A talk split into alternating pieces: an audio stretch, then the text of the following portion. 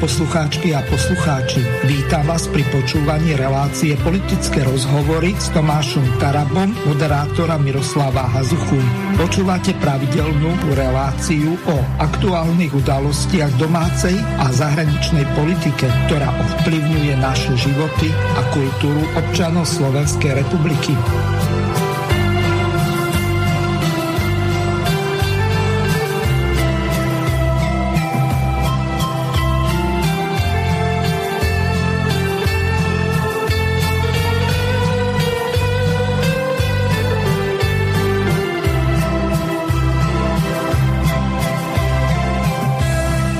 Vážené a milé poslucháčky a poslucháči, od mikrofónu vás zdraví Miroslav Hazucha a srdečne pozdravujem aj pána poslanca Národnej rady, inžiniera magistra Tomáša Tarabu. Ahoj Tomáš.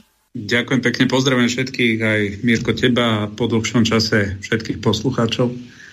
Som veľmi rád, že podarilo sa ti doraziť, hoci tesne pred začiatkom relácie do vysielania. Ehm, ty si si pozval aj ďalších hostí, pani Darinku Mosnu, ktorú e, tiež pozdravujem. Pekný večer všetkým a ďakujem za pozvanie.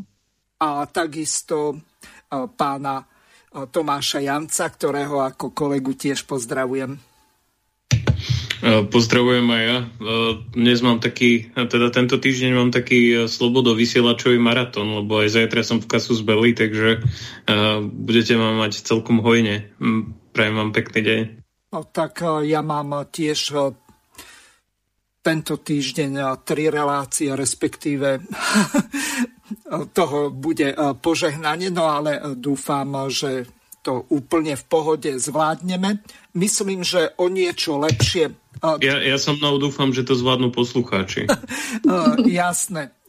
Tým som chcel povedať, že pred reláciou sme si jedno také promo prehrali, že akú divočinu to máte tam um, Tomáško v tom vašom parlamente, ja nehovorím ani národný, ani slovenský, skrátka váš, lebo to čo sa tam dialo, tak e, to bolo niečo úžasné. Takže krátka uputávka. Vyrušujem ma tu vzadu, ale naozaj dodržujte aj vy, pán Blanár, dodržujte zasadací poriadok. Pán poslanec Pročko, prekročili ste podľa mňa slušnosť, odoberem vám slovo. Prosím vás pekne, to Olano, ste tu jak také stádo opic. Myslím si, že Igor sa konečne dočkal toho, že takýchto má. Presne vás aj takto označil. Užitoční hlupáci, to vám povedal váš predseda. Toto je vedenie Národnej rady? Ste hambou Národnej rady, pán Blanár. To reagujem, reagujem na teba, tak ako si ty klamal tu na pred chvíľou toto, čo Poprosím, si povedal. pokoj, to, čo vážený pani povedal. Suja? Spýtajte sa v detve, čo je suja? Kto je suja? Čo sa deje v lesoch okolo suju? No, my sme mali včera z hodov okolností s Romanom Michelkom reláciu, kde Fedor Flašik navrhol, že poslanci, skôr alebo lepšie povedané kandidáti na poslancov Národnej rady a možno, že aj do tých uh, nižších uh, samozprávnych uh, poslaneckých snemovní alebo obecných zastupiteľstiev či župných by sa mali robiť IQ a EQ testy. Tomáš, tvoj názor na to je aký?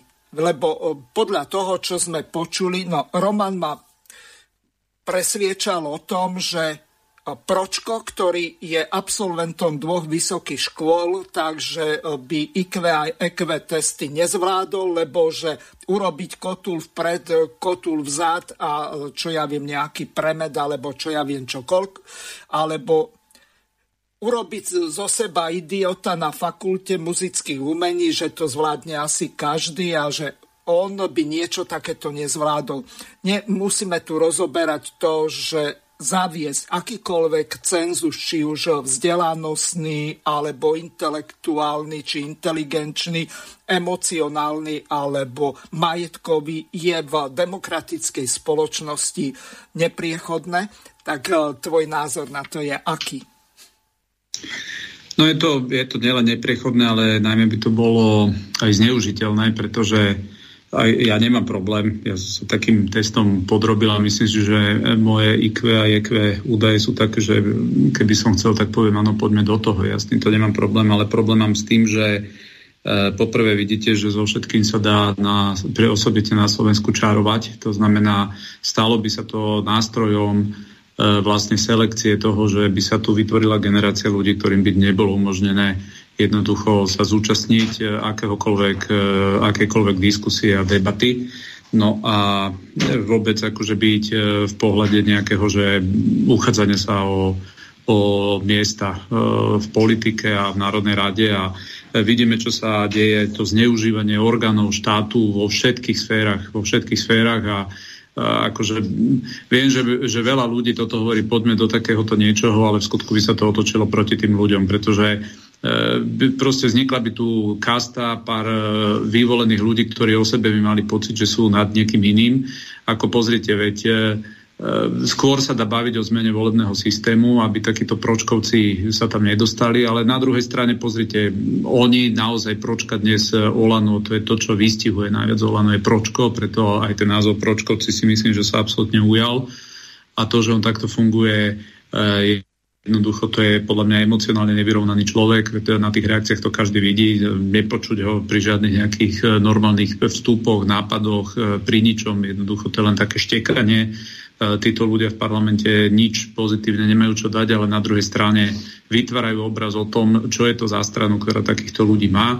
No a vypoveda to o tom, čo je Olano za stranu, že jednoducho Pročko je taká výrazná figura, v podstate ich politickej nejakej formácie. Takže to nech si odôvodňujú oni, teraz skôr je úloha pre tých ostatných, aby ľuďom vedeli dať takú ponuku, aby takíto pročkovci boli úplne marginalizovaní. To, čo je skôr tragédia, že, že proste tento typ politikov vôbec má nejaký vplyv. Hej. Akože v, tých, v parlamentoch všade vo svete máte takých excentrických ľudí, E, ktorí v podstate štiekajú a na tom majú postavenú celú v podstate svoju kariéru. Len to, čo je tragédia na Slovensku, že tento typ ľudí dnes má reálnu politickú moc. Reálnu politickú moc a ja úplne chápem tých ľudí, ktorí povedia, áno, ani jadrovú elektráreň, ani autobus, ani nič by sme nedali do rúk proste ľuďom, ktorí neprešli ten, týmto typov testov. E, na druhej strane ja si viem teda predstaviť, že zastávať nejaké funkcie v štáte by mohlo byť týmto podmienené, ale, ale priamo podmieniť, že ja si to ani neviem technicky predstaviť, že teraz predstav si, že niekto bude chcieť ísť kandidovať, máš 5,6 milióna ľudí a teraz čo by mali všetci podstúpiť nejaké, nejaké vyšetrenie, aby sa mohli uchádzať, to je, vieš, eh, ako možno to znie dobre, ale to je nerealizovateľné. Uh-huh. No ja by som len dodala, že eh, toto je presne ukážka, pán Pročko, že E, že ani dve vysoké školy nie sú zárukom zdravého rozumu. Takže asi tak by som k tomu. Pán Pročko môže mať dve vysoké školy, ale vôbec to nie je vidieť. Takže... Z tej včerajšej no, diskusie som pochopil jeden termín, ktorý sa omliela. To sú tí dezoláti. Podľa no. Fedora Flašíka, tak to je dezorientovaný volič. Čiže takí, ktorí volí takýchto, no e, tých 75 e, tisíc, tak to je dezolátov, ktorí volili Pročka ktorí ho kruškovali. Takže konečne som pochopil, keď v mainstreame počujem takýto termín dezolát, že čo si mám po tým konkrétne predstaviť. Takže niečo strašné. A e, teraz, aj keď je toto relácia Tomáša Tarabu, tá tvoja, to tvoje dnešné vystúpenie bolo parádne. Toto, to poslucháčom prehrám, Tomáš, ty to nemusíš eh, komentovať, tým nemyslím Janca, ale eh, v podstate Darinka, napríklad ty, alebo ako, tak Dámy a páni, toto bol práve príklad totálneho farizejstva. Neviem, pán Ševčík, koho týmto chcete vy teraz presvedčiť koho? Ciganíkovú, Žiaka? Koho teraz ste týmto išli presvedčiť? Vy ste predložili návrh zákona Olano, ktorý sami torpedujete. Vaši kolegovia z Olano dali protinávrh na tento váš trápny kozmetický návrh, ktorý vy ste si nazvali ochrane života. Ja za ňo hlasovať budem, tak jak som hlasoval predtým. Hlasujem preto, pretože za každý zákon, ktorý akýmkoľvek spôsobom zvýši ochranu života, hlasovať budem. Ale toto, čo tu vy robíte každý pol rok, tieto cvičenia, ktoré očividne si myslím, že máte dohodnuté s Ciganíkovou, že každý pol rok ona sa tu odprezentuje ako zástupe liberálov, vy sa tu postavíte, rozprate furte isté reči. Práve pred chvíľou, pán Ševčík, váš kolega Šibl prišiel za kolegom Čepčekom a realizoval politickú korupciu. Ťahal mu tu motuzy, aby zahlasoval za ten zákon o národných parkoch, kde je 1,5 miliardy na stole. Tak ak vám tak veľmi záleží na tých detičkách, tak povedzte Šíblovi a všetkým liberálom, že vy im dáte hlasy vtedy, keď podporia tento váš zákon. Ak to myslíte vážne, či nestoja vám tie detičky za také prehlásenie? O piatej sa hlasujú aj o jednom, aj o druhom. Či budete zase o pol roka tu rozprávate to svadlé rečičky a potom vy ako predkladatelia zákona sa stiahujete z vášho zákona? Však to dokedy vám to není toto nedôstojné voči tým detičkám? Toto, čo robíte, že vy tu dáte návrh zákona a potom sa z neho stiahujete, vy vlastní predkladatelia? A vaši kolegovia dávajú protinávrhy? Takže keď ste povedali, že je veľmi ľahké dávať návrhy, ktoré sú ťažké, ale nemajú tú šancu prejsť, viete, čo je na tom trápne? Že vy dávate bezvýznamné návrhy a nemajú ani tie šancu očividne sem prejsť. Pretože vy ich torpedujete, vy, vaši kolegovia z Olana. Takže tieto reči si môžete na YouTube natáčať. Oh, Darinka, ako to ty vlastne vnímáš ako človek, ktorý nesedí v parlamente? Čo sa tu vlastne deje v tej Národnej rade? Mne to prípada ako nejaká taká šachová partia, kde e, jedni e, predložia zákon a e, hociakú blbovinu, len aby tí ostatní nemohli solidne pripravený zákon pripraviť a takto na pol roka blokujú. Rozumiem tomu no. dobre? Ja, viete, čo ja do toho skočím len tak, že predsa len trošku ľuďom dám jasne ten slovo Darinke, ale jednu, jednu vec, aby som to tak trošku dal do, do obrazu, že e, to, čo je tragédia, že keď táto vláda prišla k moci, tak veľa ľudí o nej rozprávalo, že to je konzervatívna vláda, v ktorej sú nejakí liberáli. Ale pravda je taká, že toto je liberálna vláda, ktorú držia pri moci ľudia, ktorí sa tvárili, že sú konzervatívci. A to, čo sa udialo dnes, ich úplne že vyzlieklo do naha, pretože, aby bolo jasné, my rokujeme v parlamente a mali sme dnes o 5. hlasovať o tom, že bude prijatý zákon a kolega podpredseda strany Život, pán Kúfa, Filip Kúfa sa tomu veľmi dlho venoval. On bol ten, ktorý e, poukázal na ten zákon, že zákon o národných parkoch nie je o národných parkoch, ale to je o mimovládkach, ktoré si idú vyťahnuť 1,5 miliardy eur. To si predstavte, to je to je 45 miliard korún starej mene. Oni si idú vyťahnuť akože na národné parky, že ich idú konzervovať, chrániť a podobne a pritom len idú zobrať ľuďom živobytie. A on bol ten, ktorý priniesol túto agendu do, pre, do, do centra diania. Postupne sa začali chytať aj iní politici, si uvedomili, že áno, že je to tak. Dokázali počas leta zmobilizovať obrovské dávy ľudí, ktorí žijú na tom vidieku ktorí sa starajú reálne o tú prírodu aj tou svojou činnosťou. Hej. A medzi tým sa zmenila politická klíma, že e, sme rodina, ktorá ešte pred dvomi mesiacmi sa tvarila, že ten zákon je výborný, tak zrazu, keď si ho dostali na stôl a, a začali počúvať aj tých, ktorých sa to týka, tak naozaj zistili, že to je jedna lumpareň, mega lumpareň, ktorú si nastavil Heger a spol, táto vláda v Bruseli pretože do Bruselu poslali tzv. plán obnovy a zmyslom toho plánu obnovy bolo, že my vám pošleme peniaze z Bruselu len vtedy, keď na Slovensku schválite tri reformy. Jeden, jedna reforma sú tzv. národné parky, druhá reforma sú teda zatváranie nemocníc a tretia reforma sú prehadzovanie súdov, hej, že dnes máte súd povedzme v Čáci a chcú ho poslať E, neviem, 50-60 kilometrov odtiaľ, aj keď ten súd e, v podstate tam ešte v 19. storočí bola podobné veci. Hej. To žiadna reforma nie je, to je obyčajný realitný biznis. No a pointa toho celého je, že oni vedeli veľmi dobre, že tieto reformy sú proti ľuďom, že ľudia s nimi nebudú súhlasiť, tak uh, prišli do Bruselu a povedali, že schválte nám podmienku, že tie, tých 6,5 miliardy nám pošlete len vtedy, ak tieto reformy prejdú. A oni teraz nás v parlamente začali vydierať, že dobre, ale keď nezahlasujete za tieto tri reformy, nedojdu sem tie miliardy. No a Eh, poprvé, uh, bude tak, sa to snažiť tak akože čo najrychlejšie vysvetliť, len tým, že som uh, nemal možnosť poslucháčmi v podstate viac ako mesiac o tieto veci komunikovať, tak aby som ich dal do obzoru.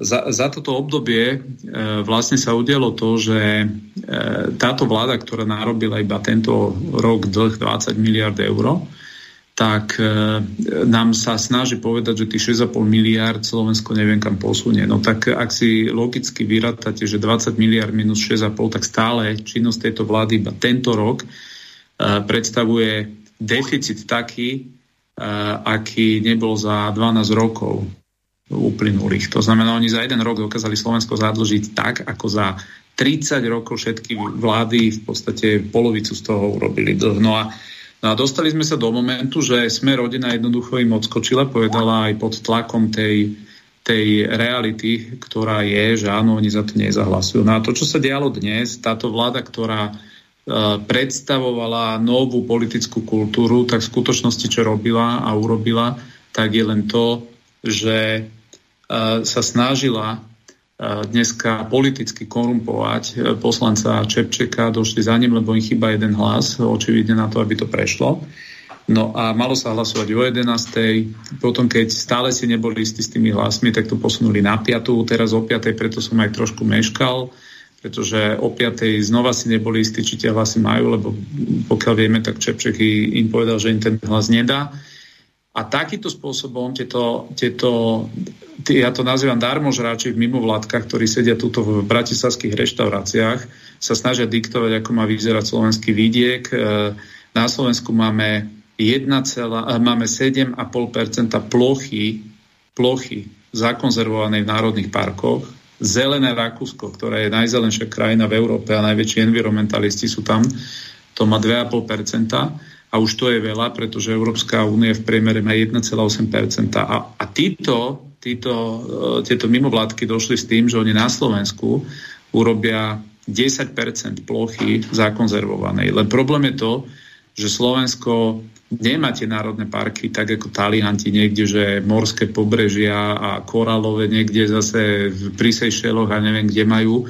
Proste my máme národné parky vo veľkej časti tam, kde je normálne polnohospodárska činnosť a tak ďalej, kde je prirodzená e, obnova lesa a podobne. A oni sa rozhodli, že ľuďom preklasifikujú vlastne ich pozemky, ktoré dneska sú mimo tých územných parkov a povedia im, či národných parkov, a povedia im, že všetky tie územia vlastne budú spadať pod národný park, to znamená, že tam nebudete môcť nielen, že nič robiť, ale už tam nebudete môcť ani chodiť, lebo oni chcú na vstupenkách vyberať. Oni prosím pekne chcú sprí, sprístupniť tieto parky na, na spoplatnenie. To znamená, my sa ocitneme v polohe, že tu na nejaké mimovládky určia, že do 10% územia Slovenska sa my nebudeme ako Slováci pomaly vedia ani dostať, pokiaľ si nezaplatíte. A oni na to budú vyberať 1,5 miliardy eur. Takže o tomto sa teraz bavíme. A je úplne očividné, že najmä tí liberáli majú veľkú chuť uh, na tento zákon, aby prešiel. To, čo predstavuje Budaj v parlamente, to je úplný škandál. Chodí tam nadávať poslancov, nadávať do idiotov. Do, uh, no ja som tam sedel, som si to zlízol, že tam za opozíciu v podstate vtedy nikto nebol, tak som tam bol ja so Števom Kufom a to, čo ste púšťali, to bola reakcia Štefana Kufu, alebo to myslím dáte neskôr na, na Budaja. No, to mám uh, tiež pripravené.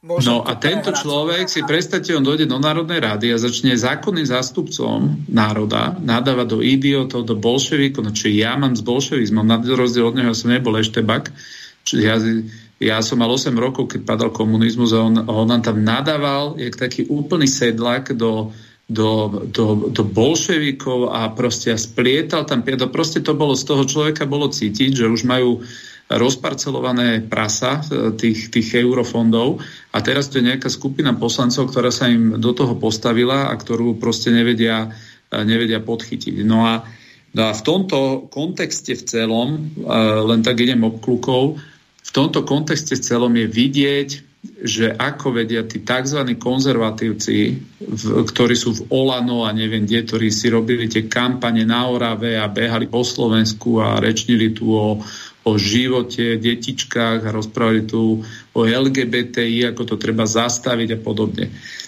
Opozícia dala návrh na predošlú schôdzu o tom, že aby sa na Slovensku prijal e, Orbánov zákon, že na školách sa má učiť matematika, jazyky, fyzika, myslím si, že žiaden príčetný normálny človek s týmto nemá problém a voľkoncom nejaký to rodič. A nemalo by sa na školách vyučovať e, tieto marxistické ideológie o tom, že, že človek e, si určuje, e, ktorý deň sa ako cítiš. E, v pondelok, keď sa cíti, že je žena, je žena, v útorok je muž. No a táto páveda vedecká, jednoducho, keď si ju niekto chce, ja neviem, e, rozširovať po internete alebo, nie, alebo niekto tomu verí, no tak e, nech si verí, ale ja som proti tomu, aby sa toto vtlkalo do hlav e, malých detí. No a práve preto sme prijali zákon, teda navrhli prijať zákon, ktorý by toto na Slovensku neumožňoval. Ja som e, v maji, keď to prijali v Maďarsku, tak som sa rozhodol, že spolu s Kufovcami sme napísali list Orbánovi, kde ako jediní politici za Slovensko sme mu vyjadrili plnú podporu, pretože my keď sme vstupovali do Európskej únie, tak sme si vyrokovali tzv. E, autonómnosť, e, nezávislosť, suverenitu v kultúrno-etických otázkach. Inak povedané, nám nebude Brusel rozprávať, čo sa na našich školách má a nemá učiť a, a podobne.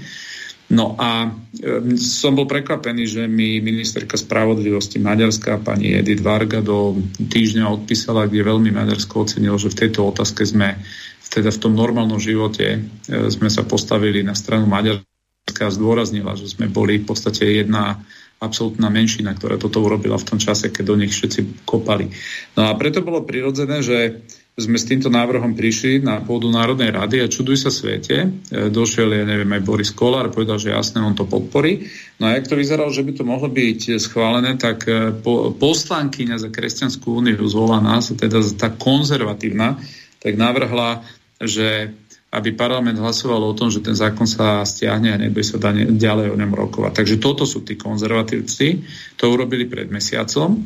A medzi tým medzi tým si teraz dali ďalší nejaký zákon, to oni tak majú radi raz za 6 mesiacov, si tam dať návrh na ochranu, na ochranu, oni to nazývajú, hej, že to sú zákony na ochranu života. Tak poprvé, to sú obyčajné nič, to, to, to sú totálne bezvýznamné zákony e, z pohľadu sociálnej politiky, aby som to skôr nazval, že to sú kočikovné pretože tam príspev, to je najväčší, vlastne najväčšia položka sú príspevky na kočiky, keď budú pri narodení štvrtého dieťaťa. E, celková, myslím, e, e, celková, celkový nárok na výdavkovú stránku rozpočtu je 4,5 milióna eur celých týchto ich slávnych zákonov. Povedzte mi, čo s takýmito peniazmi, akú rodinu chcete na Slovensku, akú rodinnú politiku presadzovať keď e, Slovensko absolútne vymiera. Maďari pred desiatimi rokmi patrili medzi najviac vymierajúce štáty.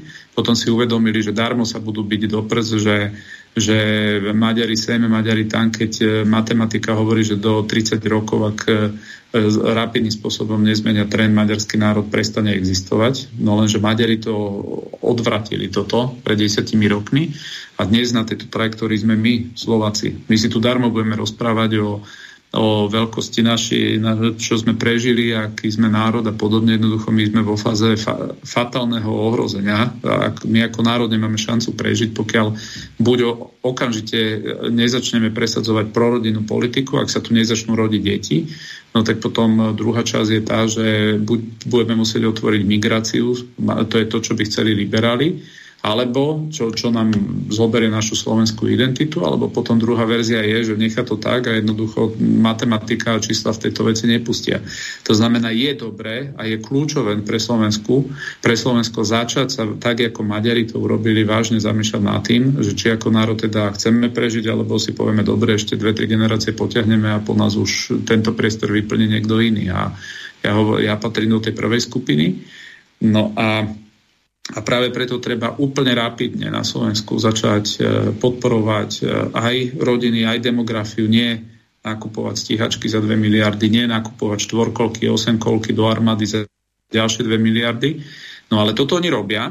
A teraz si predstavte, že tých, ja neviem, koľko ich tam je, 6, 7, alebo koľko je tých e, akože konzervatívnych, tam je tá Zaborská Vašečka, tá Ševčík, to je ten taký najväčší kriklum tam. No a títo ľudia, oni veľmi dobre vedia, že od ich hlasov závisí táto vláda, to znamená, neboli by ani štvorkolky, neboli by ani osemkolky, nebolo by nič, keby oni za to nehlasovali, pretože pri týchto kľúčových zákonoch, ako napríklad e, aj pri týchto národných parkoch, tam, tam to stojí na dvoch, troch hlasov a oni majú proste kľúčový, kľúčovú, oni sú, oni sú tí, ktorí rozhodujú, že ak sa pri, pridajú, tak jednoducho to prejde, keď sa nepridajú, to neprejde.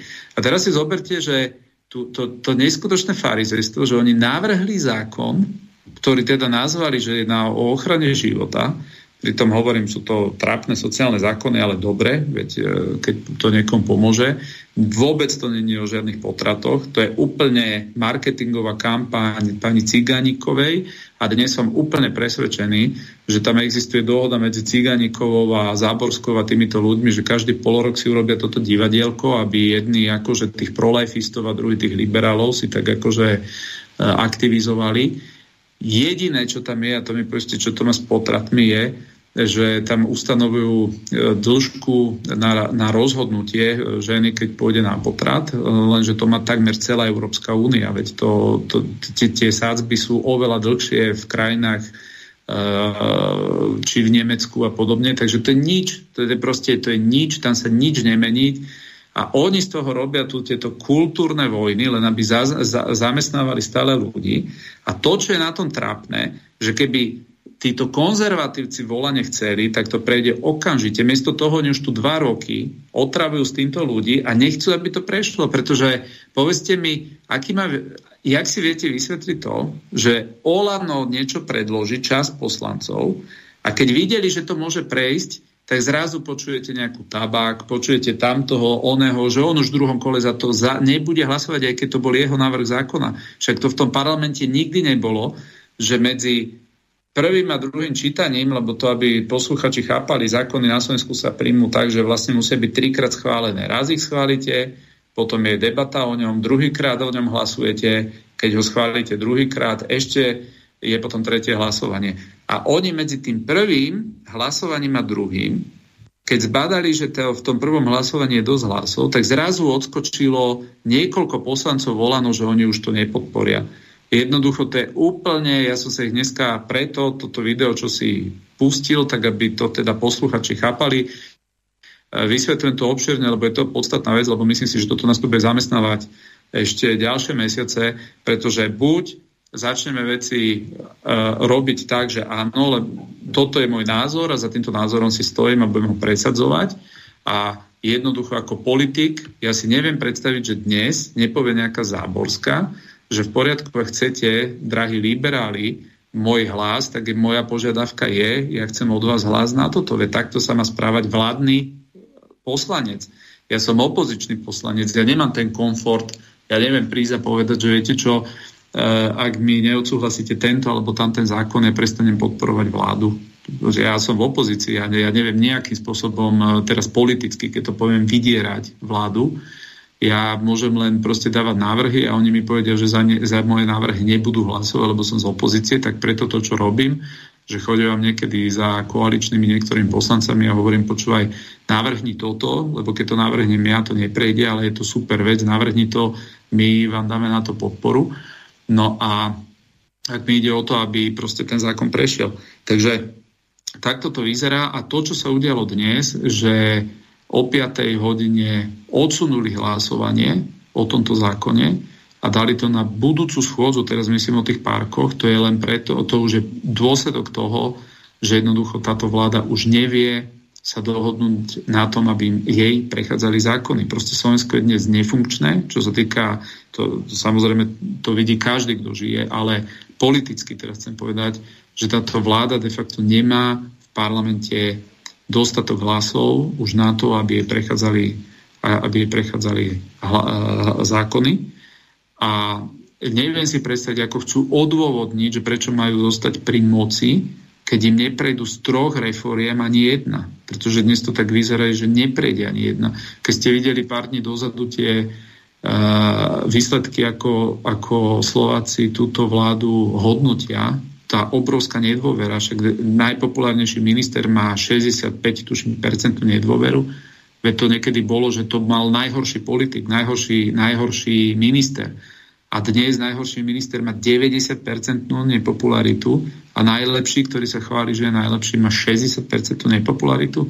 Veď tí ľudia jednoducho, ja nechápem, pre koho to robia tú politiku. Však národ im jasne povedal, že ich nechce, odzvonilo, skončilo a zhasnite, choďte preč, prečasné voľby a jednoducho netrápte sa, nemusíte sa tváriť, že to robíte pre nás, my vás tu nechceme. Však to je odkaz tohoto. A miesto toho oni otravujú tých ľudí a a proste preto teraz ja si myslím, že sa dosť aj láme o tom, že či vôbec táto vláda si prizná, že viete čo, poďme od korita, pretože oni nebudú vedieť vysvetliť, že prečo tam vlastne pri tej moci sú, keď im nič z toho neprejde. Takže, takže o tomto sa teraz vlastne, o toto sa deje, toto, toto, toto je v hre. Neviem to úplne odhadnúť, ako to skončí. E, myslím si, že ak by, ak by Boris Kolár podrazil tých ľudí, tak ako to otvorene slúbil, že bude stáť za tými lesníkmi po tom tlaku Filipa Kufu. On to dosť verejne zadeklaroval, to znamená, neviem si predstaviť za ten, za ten čas, ktorý teraz akože získali tým, že miesto dnešného hlasovania to posunuli, tak si to neviem predstaviť, že čo ďalej. Od tohoto sa dá očakávať. Takže Takže toto je taký mediáres, že čo sa vlastne teraz na tej politickej scéne deje. Niekto si povie, že mňa národné parky nezaujímajú podobne. Není to ani o tých e, pre veľa ľudí národných parkov. Je to, je to o tom politickom boji, že vlastne, že vlastne dnes tá vláda dokazuje, že už nie je funkčná de facto, lebo keď vám neprechádzajú zákony, nie ste funkční preto aj tento parlament, e, pamätáš si, minulý týždeň som ti povedal, že idem do relácie a nemohol som ísť, lebo som, e, my sme mysleli, že minulý týždeň v útorok sa bude hlasovať o týchto parkoch. Predstav si, že to, to, to si ešte nepamätám, že 7 dní ďalších sa rokuje o veci, o ktorej minulý v podstate útorok sa malo, malo hlasovať. To znamená, to je len vidieť, oni naťahujú čas, naťahujú čas, aby proste si tam robili, buď sa vydierali, kšefty dohadovali alebo podobne nevedia to ukončiť. A teraz, teraz e, ďalšia vec, Kolárovi majú isté jeho nájobné byty, tam zase situácia je tá istá, že mu povedia zase v, opozi- v koalícii ostatní, dobre, ty si nám neodsúhlasil pre mimovládky 1,5 miliardy, my tebe neodsúhlasíme 2 miliardy na byty. Takže v tejto, v tejto situácii de facto sú, takže, takže uvidíme, čo z toho, ale je táto vláda jednoducho zázený tom. Takže toto je vysvetlenie, teraz dávam slovo aj sa ospravedlňujem, že som si zobral dlhšie, ale, ale aby v podstate vedeli, vedeli posluchači, že prečo je to moje rozčulenie bolo, lebo ja nenavidím, keď ľudia imitujú e, pred e, voličmi, že niečo robia. A keď niekto povie, že je sociálny demokrat, nech je sociálny demokrat, ale nemôže potom hlasovať za veci, ktoré sú proti ľuďom. Aj nemôže hlasovať za ja neviem, rušenie dôchodkov, znižovanie dávok pre, e, pre rodiny. A zase, keď niekto tvrdí, že som za slobodu, tak nemôžem hlasovať za zákony, ktoré tú slobodu obmedzujú. Hej. To je proste zase, my sme sa do, ocitli v situácii za, ten, za tie dva roky, že potom máte nejakú sásku, ktorá má v názve Sloboda a Solidarita a všetky zákony popierajúce slobodu slova, natlaky ľudí e, v, v práci a, Eh, ohľadom všetkých ich eh, v podstate vydieraní, čo sa týka COVID eh, asistencie, to všetko podporuje Saska. Saska je tá, ktorá chce prestať lekárov za ich názor. Však Tomáš Jancov vie o tom povedať aj povie, ako, ako čím si prechádzajú lekári. Saska príde s nápadom jednoducho, že, že očkovaní budú mať na Slovensku slobodu, aj keď, aj keď v Nemecku v týchto dňoch prebieha debata, že v Nemecku, ktoré je jeden z najviac zaočkovaných štátov Európskej únie, má, má, obrovskú, proste, má obrovský naraz pandémie covidu a oni povedia v Nemecku, že problém je, že jednoducho očkovaní nadobudli pocit, že sú, proste majú falošnú istotu, že nie sú šíriteľi a správajú sa tak. A preto v Nemecku dnes pandemická komisia navrhuje, aby sa zaviedlo testovanie očkovaných, aby si očkovaní uvedomili, že aj oni sú problém. A na Slovensku dojde nejaká Saska, ktorá sa tvári, že ona je strana vedy a racionálneho názoru. A táto Saska navrhne s Hegerom dnes, že no očkovaní, pre nich sa pandémia skončila, oni môžu mať reštaurácie všetko otvorené, úplne v rozpore s vedou, s poznatkami a povedia, poďme sa zamerať na tých neočkovaných, tých poďme proste, e, tých poďme e, proste gňaviť. Takže toto my dnes zažívame, že prestali politici, ktorí niečo rozprávajú, prestali podľa toho hlasovať, prestali to presadzovať. A keď sa aj tvária, tak ako dnes teda tá Záborská so Ševčíkom a podobne, že oni bojujú za nejaké detičky, no tak vidíte, za 10 minút dokážete, že za tie detičky nehlasujú, lebo ja vám garantujem, že keby došli dnes za nejakým búdajom, ktorému sú tie detičky totálne ukradnuté a, povie, a ktorý už len e, pozera na tie mimovládky, lebo on sa stal hovorcom mimovládok, a povedali by mu, počúvaj, buď tí tvoji poslanci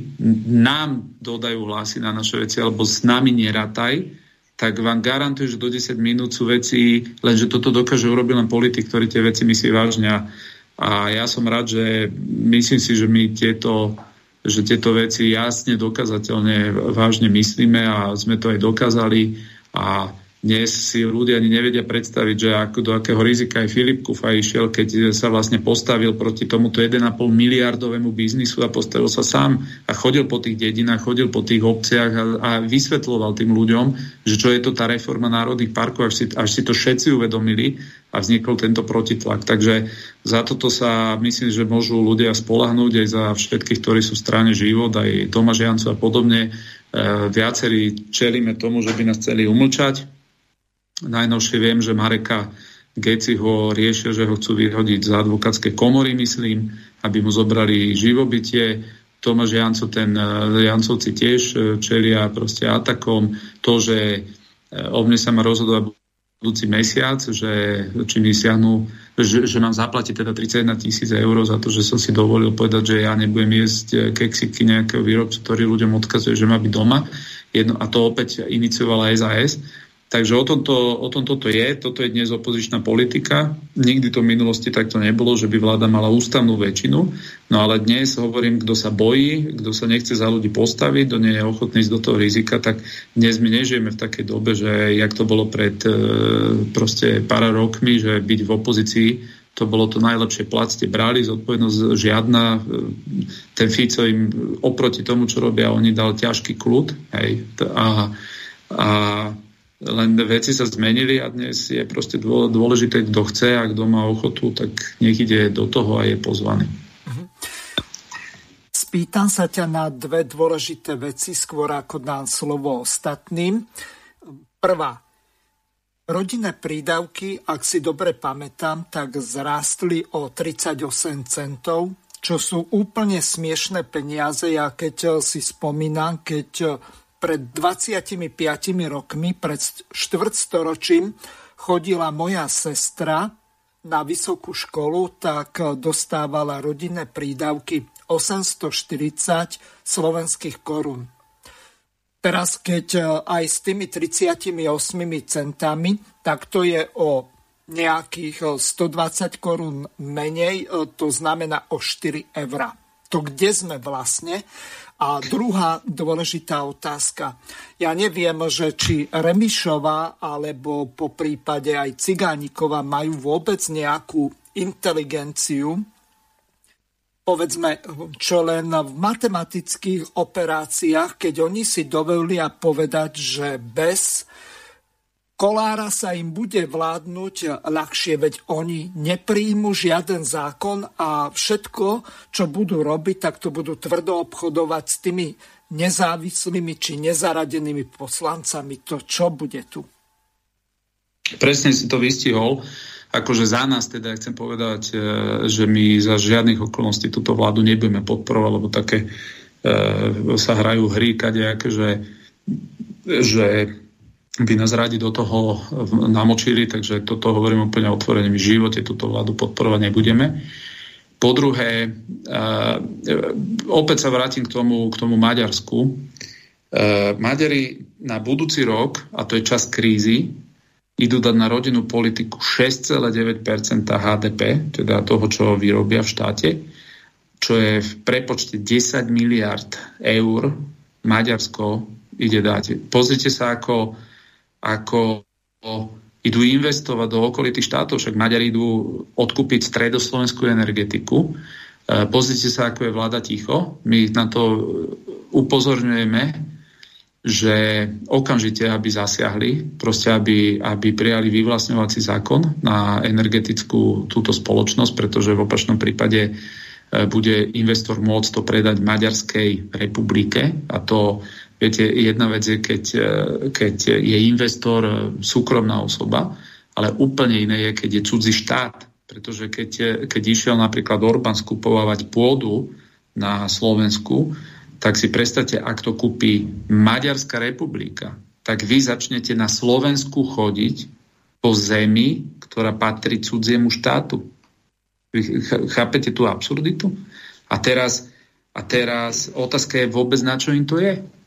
Na čo im to je? No je im to na to, že, že si predstavte, to čo, to, čo je pri napríklad polnohospodárstve kľúčové, je, že či vôbec máte právo obradať nejakú, nejakú pôdu. Pretože e, iba tie veľké družstva zo západu skúpujú nejak masívne pôdu, ale tí, tí slovenskí polnohospodári sú v podnajmoch. A teraz si zoberte, že maďarská vláda by skúpila na Slovensku pôdu, čo si vie financovať úplne excelentne, nakoľko štát tlačí peniaze, má centrálnu banku, súkromník nemá. Súkromník môže ísť do banky si zobrať úver a zaplatiť úrok za ten úver a musí založiť všetko, obrazne povedané vlastné oko a ladviny. Ale štát toto robiť nemusí. Štát si natlačí peniazy, koľko chce. To znamená, vy nikdy neviete konkurovať s, s cudzým štátom, keď ste není štát. Súkromník nikdy nevie so štátom. Súkromník vždy má, vždy má horšiu úrokovú mieru, ako má štát. No a toto naša vláda absolútne mlčky prehliada, že jednoducho tu vzniklo, vznikla snaha, deje sa to pri budovách, chceli by to robiť pri pozemkoch, ale aj to budú robiť, len to nebudú robiť podľa mňa okato e, cez nejaký štátny fond, ale budú to robiť cez všelijaké privátne firmy, ktoré budú nápojené napríklad cez, mám indície, že sa to bude robiť cez štátne cez štátne súkromné spoločnosti, ktoré napríklad podnikajú v oblasti energetiky v Maďarsku, tak tieto budú skupovať e, tieto aktíva. No a, a v tomto všetkom, ale ja to teraz nehovorím, to nie je problém Maďarska. To je problém to, že my, Slovensko, jednoducho sme na smiech pod touto vládou. Nás nikto neberie vážne, pretože keby nás niekto bral vážne, tak by v živote neprišiel s tým, že poďme toto robiť. Ale jednoducho svet pochopil, to okolie pochopilo, že my, my asi už, už sa nedá mať trápnejšiu štátnu reprezentáciu, ako máme. To znamená, teraz je čas, kedy treba čo najviac uh, proste proti Slova, Slovensku v podstate využiť tú, tú nevýhodu, ktorú my máme a teda výhodu, ktorú má tá druhá strana. A preto akože táto vláda, títo pročkovci, to bude mať nedozerné pre nás následky vo veľmi veľa oblastiach, pokiaľ sa tu nesformuje veľmi silná politická reprezentácia, ktorá bude úplne mierovo žiť s každým, ale jasne povie, že pri slovenských e, záujmoch, ktoré sú úplne legitimné, jednoducho neuhneme. A hovorím to o to väčšmi, ja som, ja presadzujem teóriu, že že Maďarsko je náš prirodzený úplne najbližší spojenec spolu s Polskom, pretože my, my zdieľame ten spoločný kultúrny rámec a ak chceme obstať proti tomu Bruselu, proti tomu diktátu, tak my potrebujeme, to nevieme urobiť ako sami a nevedia to ani Maďari urobiť ako sami. Takže my potrebujeme spolu postupovať vo veľmi veľa oblastiach a pomáhať si a zdieľať tie hlasy, hej, ktoré máme spoločne, spoločne sme silnejší, pokiaľ ide o Brusel. Ale jednoducho aj oni musia cítiť, že proste sú veci, ktoré si obhajiť vieme. No a, no a tá rodinná politika žiaľ dopadla tak, jak dopadla. Táto vláda mala veľké reči, e, nájde peniaze úplne na všetko, na armádu, na vyhadzovanie, na testy, ktoré kúpili netransparentne, predraženie, na lotérie, na debiliny ale nemajú peniaze na to, aby to najdôležitejšie, čo je, ja sa, ja sa to pýtam aj ministra obrany vždy, najväčšie, som sa ho pýtal, že čo je najväčšia globálna hrozba pred Slovakmi, že nech mi povie. Ak vám môžem do toho skočiť, akorát som si prečítala, že výsledok dnešného hlasovania Tomáš, Filip to dal, takže hlasovanie o národných parkoch presunulo ďalšiu schôdzu parlamentu dňa 23. je 11. Čiže budú zase hľadať nejaké politické kšefty. A ja, áno, áno, to sa, áno, to sa udialo. No a, no a to, čo, to, čo len chcem, e, a už tu došiel aj Filip, tak ja mu dám aj slovo a vec aj, aj rozlúčim, aby som nemal celú reláciu, že, uh, že my jednoducho uh, budeme potrebovať v tej prorodinnej politike vo všetkých oblastiach a preto napríklad ja nebudem hlasovať za kolárové nájomné byty, pretože to nepomôže slovenským rodinám v ničom. A ja som aj úplne otvorene vystúpil proti tomu. Pomôže to kšeftárom, developerom, nepomôže to rodinám v ničom, pretože jediné, čo to spôsobí, je, a to nám povedala maďarská ministerka, ktorá tu bola, a ona sa pýtala, že ale prečo vy chcete nejaké nájomné byty tu stávať, keď jasné, e, že v Maďarsko je presne, bol ten istý problém, Maďari sa rozhodli podporovať ľuďom hypotéky. Napríklad pri každom narodenom dieťati štát splatí určitú časť hypotéky, ale ľudia chcú bývať vo vlastnom, keď to tak názvem, vo vlastnom. Oni si chcú ísť vybrať, jeden chce bývať pri lese, druhý chce bývať v centre mesta, tretí chce na dedine a tak ďalej. Chcú bývať v priestoroch, ktoré si vyberú, niekto v dome, niekto v byte, niekto blízko škôlky, druhý blízko športoviska a tak ďalej.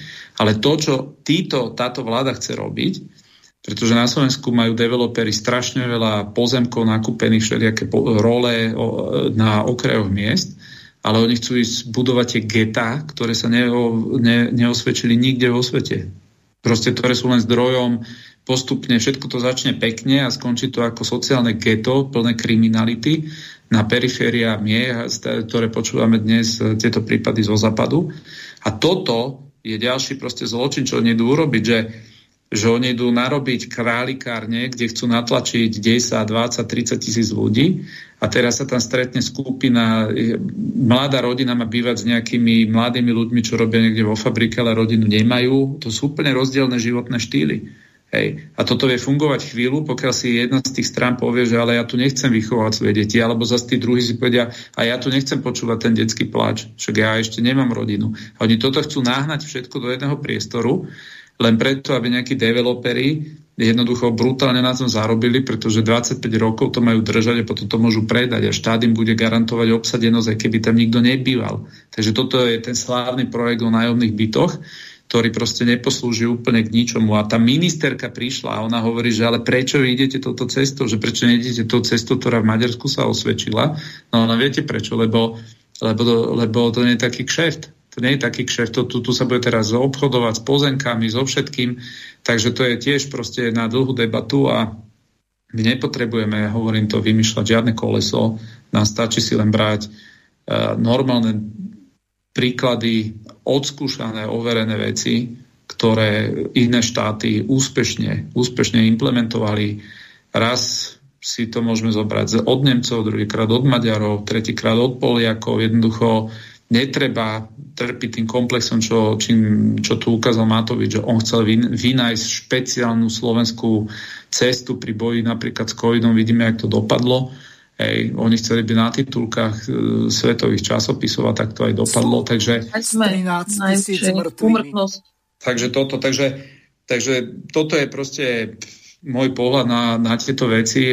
Nechám slovo teraz e, hosťom a, a potom by som poprosil aj Filipa. On, e, on povie následne o tom, že, že čo budeme v tejto veci asi ďalej môcť robiť, lebo tu vôbec nejde o nejaké parky, tu ide o raz Slovenska, o našu suverenitu, tu ide o to, že tu sa pár mimovládok rozhodlo de facto sprivatizovať slovenské lesy, vodu, pretože keď vám niekto povie, že ak nebudete mať stupenku, sa tam nedostanete, to my, my budeme druhotriede. To mi prípada takisto, ako keď sa tie veľké firmy e, napríklad na Seychelloch začali skupovať e, e, pobrežia, a výsledok dopadne tak, že dnes priemerný Seychellčan sa nevie dostať k moru, lebo všade sú hotely a on, sa, on síce môže byť vo vnútrozemí, ale nemá sa pomaly ísť okúpať.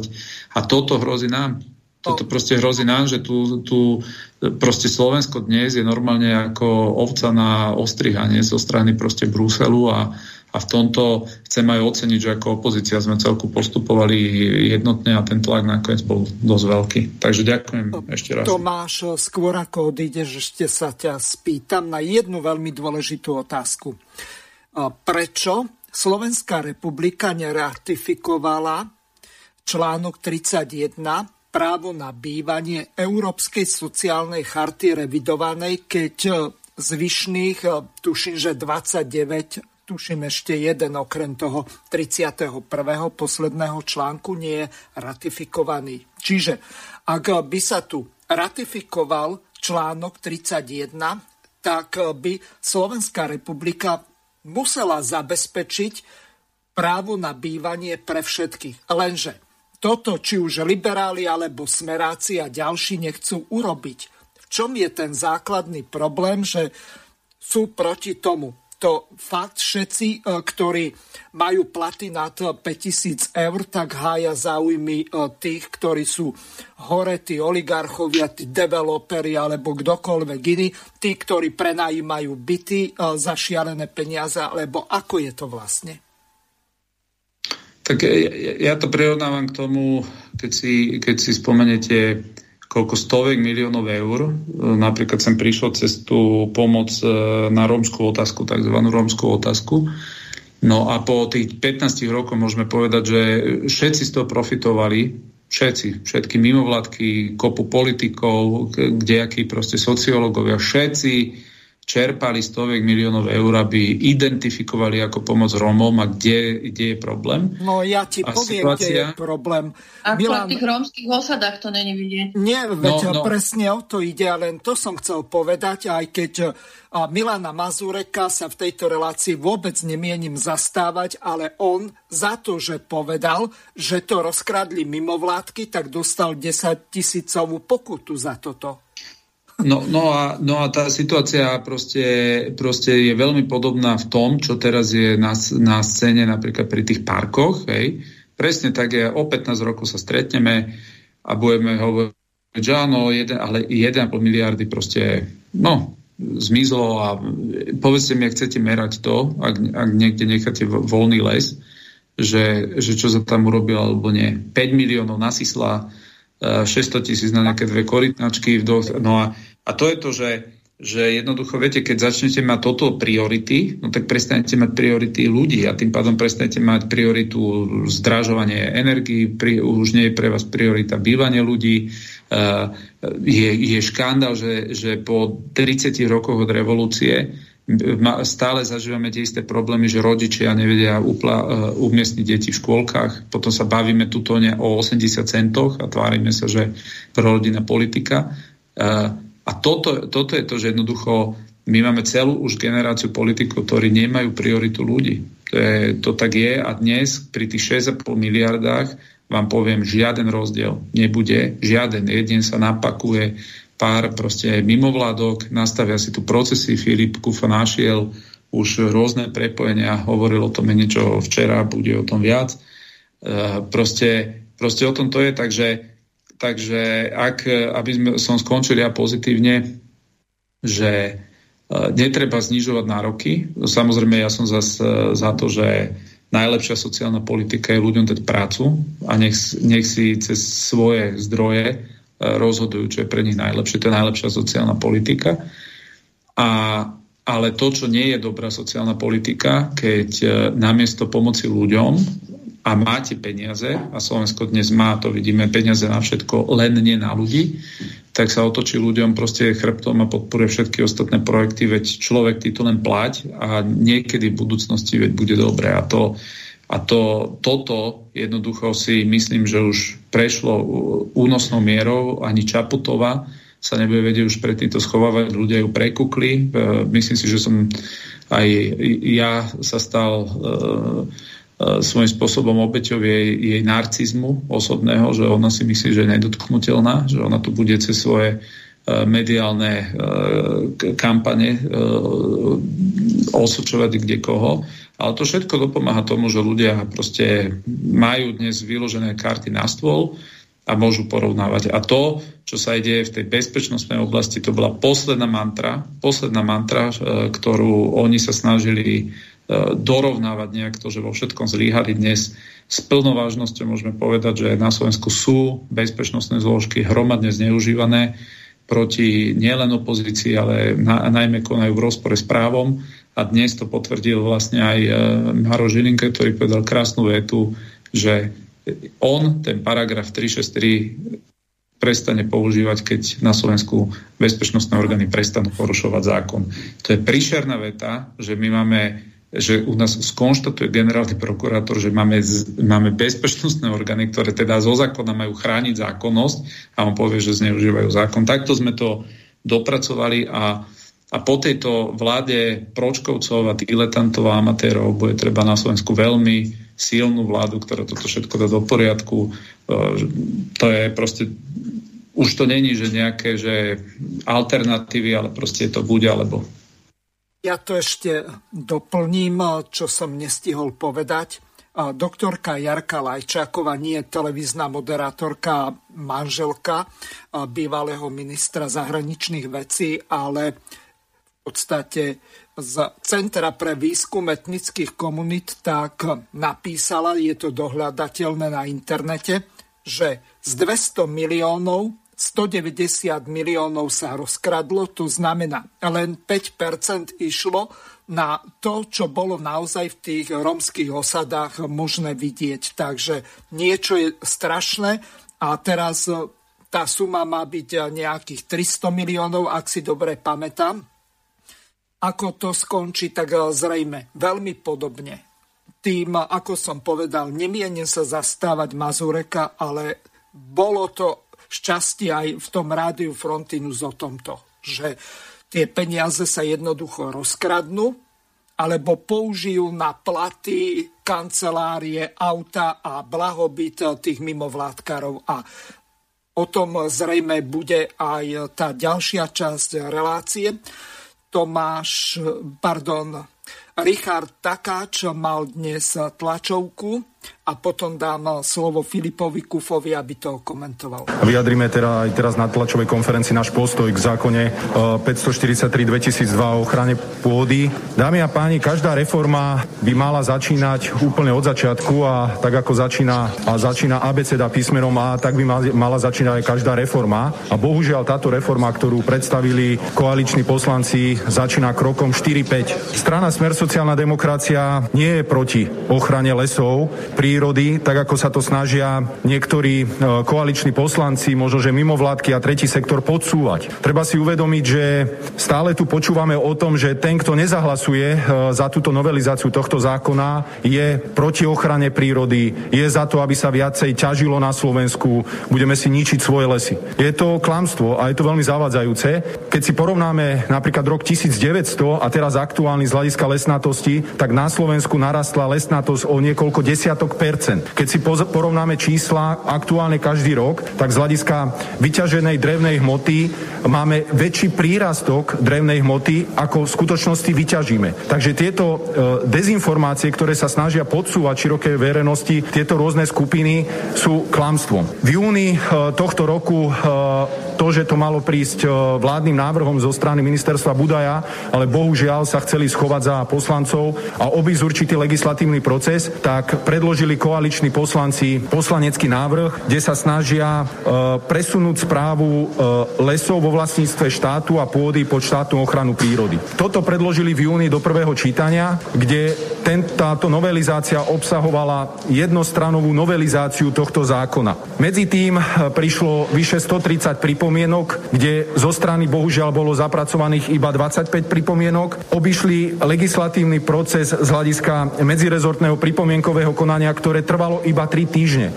Treba si uvedomiť, že pri takto zásadnej reforme, ktorú chcú robiť, e, tá diskusia musí prebiehať minimálne rok so všetkými dotknutými, kompletne s vidiekom, kompletne s lesnickou komorou, polovnickou komorou, s tretím sektorom, mimovládnymi organizáciami a samozrejme aj s opozíciou, tak, aby pri tejto reforme došlo k spoločenskej dohode, aby táto zmena bola nastavená tak, aby dokázala fungovať potom naďalej. Samozrejme, že e, tento zákon, ktorý predložili, má neskutočný dopad aj na podnikateľský sektor, má sociálny vplyv a hlavne to má najväčší dopad dopad na vidiek ako taký. Je to totálna e, likvidácia vidieka na Slovensku. Už samotné ministerstvo financí k, k tomuto zákonu píše, že nemajú e, doložené finančné prostriedky, odkiaľ chcú pri tejto novelizácii čerpať títo predstavitelia, ktorí predložili tento návrh, tieto finančné prostriedky. Samozrejme nehovoriac o tom, že touto novelizáciou je ohrozených zhruba 7 tisíc pracovných miest po celom Slovensku. Čo sa potom udialo v druhom čítaní, ktoré sme mali možnosť e, na tejto schôdzi prerokovávať, tak poslanecký poslanec, e, ktorý je predkladateľom, pán Šíbl, predložil 14 stranový pozmeňovací návrh. Dámy a páni, takouto formou sa sa nemôžu robiť takéto reformy. Náš návrh, a to je aj návrh e, širokej odbornej verejnosti a dotknutých organizácií, by mal byť úplne iný.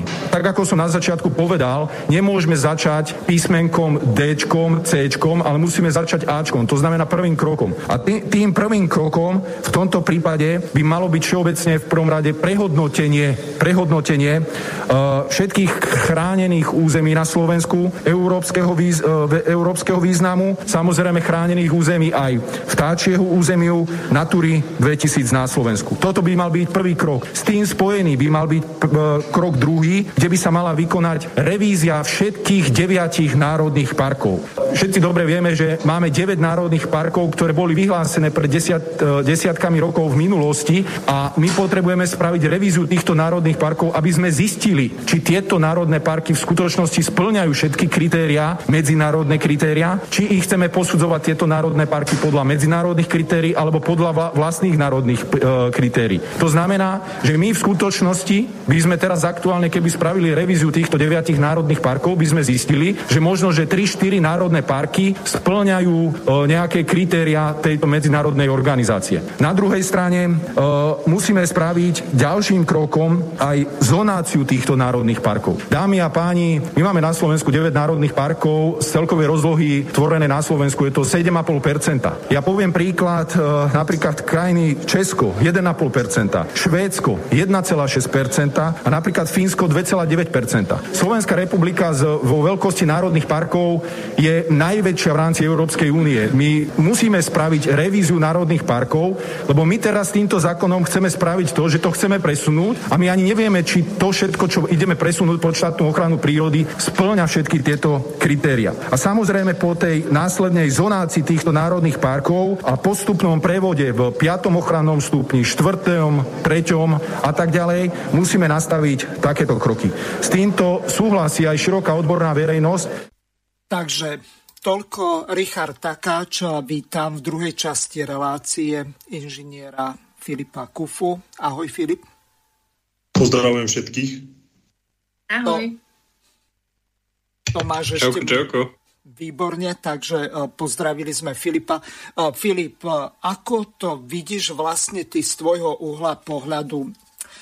Ja viem, že keď som pred 20 rokmi prišiel k rieke Ipel, tak tiekla trikrát širšia. Čiže ak niekto tvrdí, že máme rovnaké množstvo lesov, tak ja hovorím, že to ani zďaleka nie je pravda, pretože ten kolobeh vody v prírode, v prírode tak je diametrálne menší, ako bol kedysi. A hovoriť o nejakom globálnom oteplovaní alebo neviem o čom, priebehu 20 rokov, tak to sa mi nezdá vôbec korektné.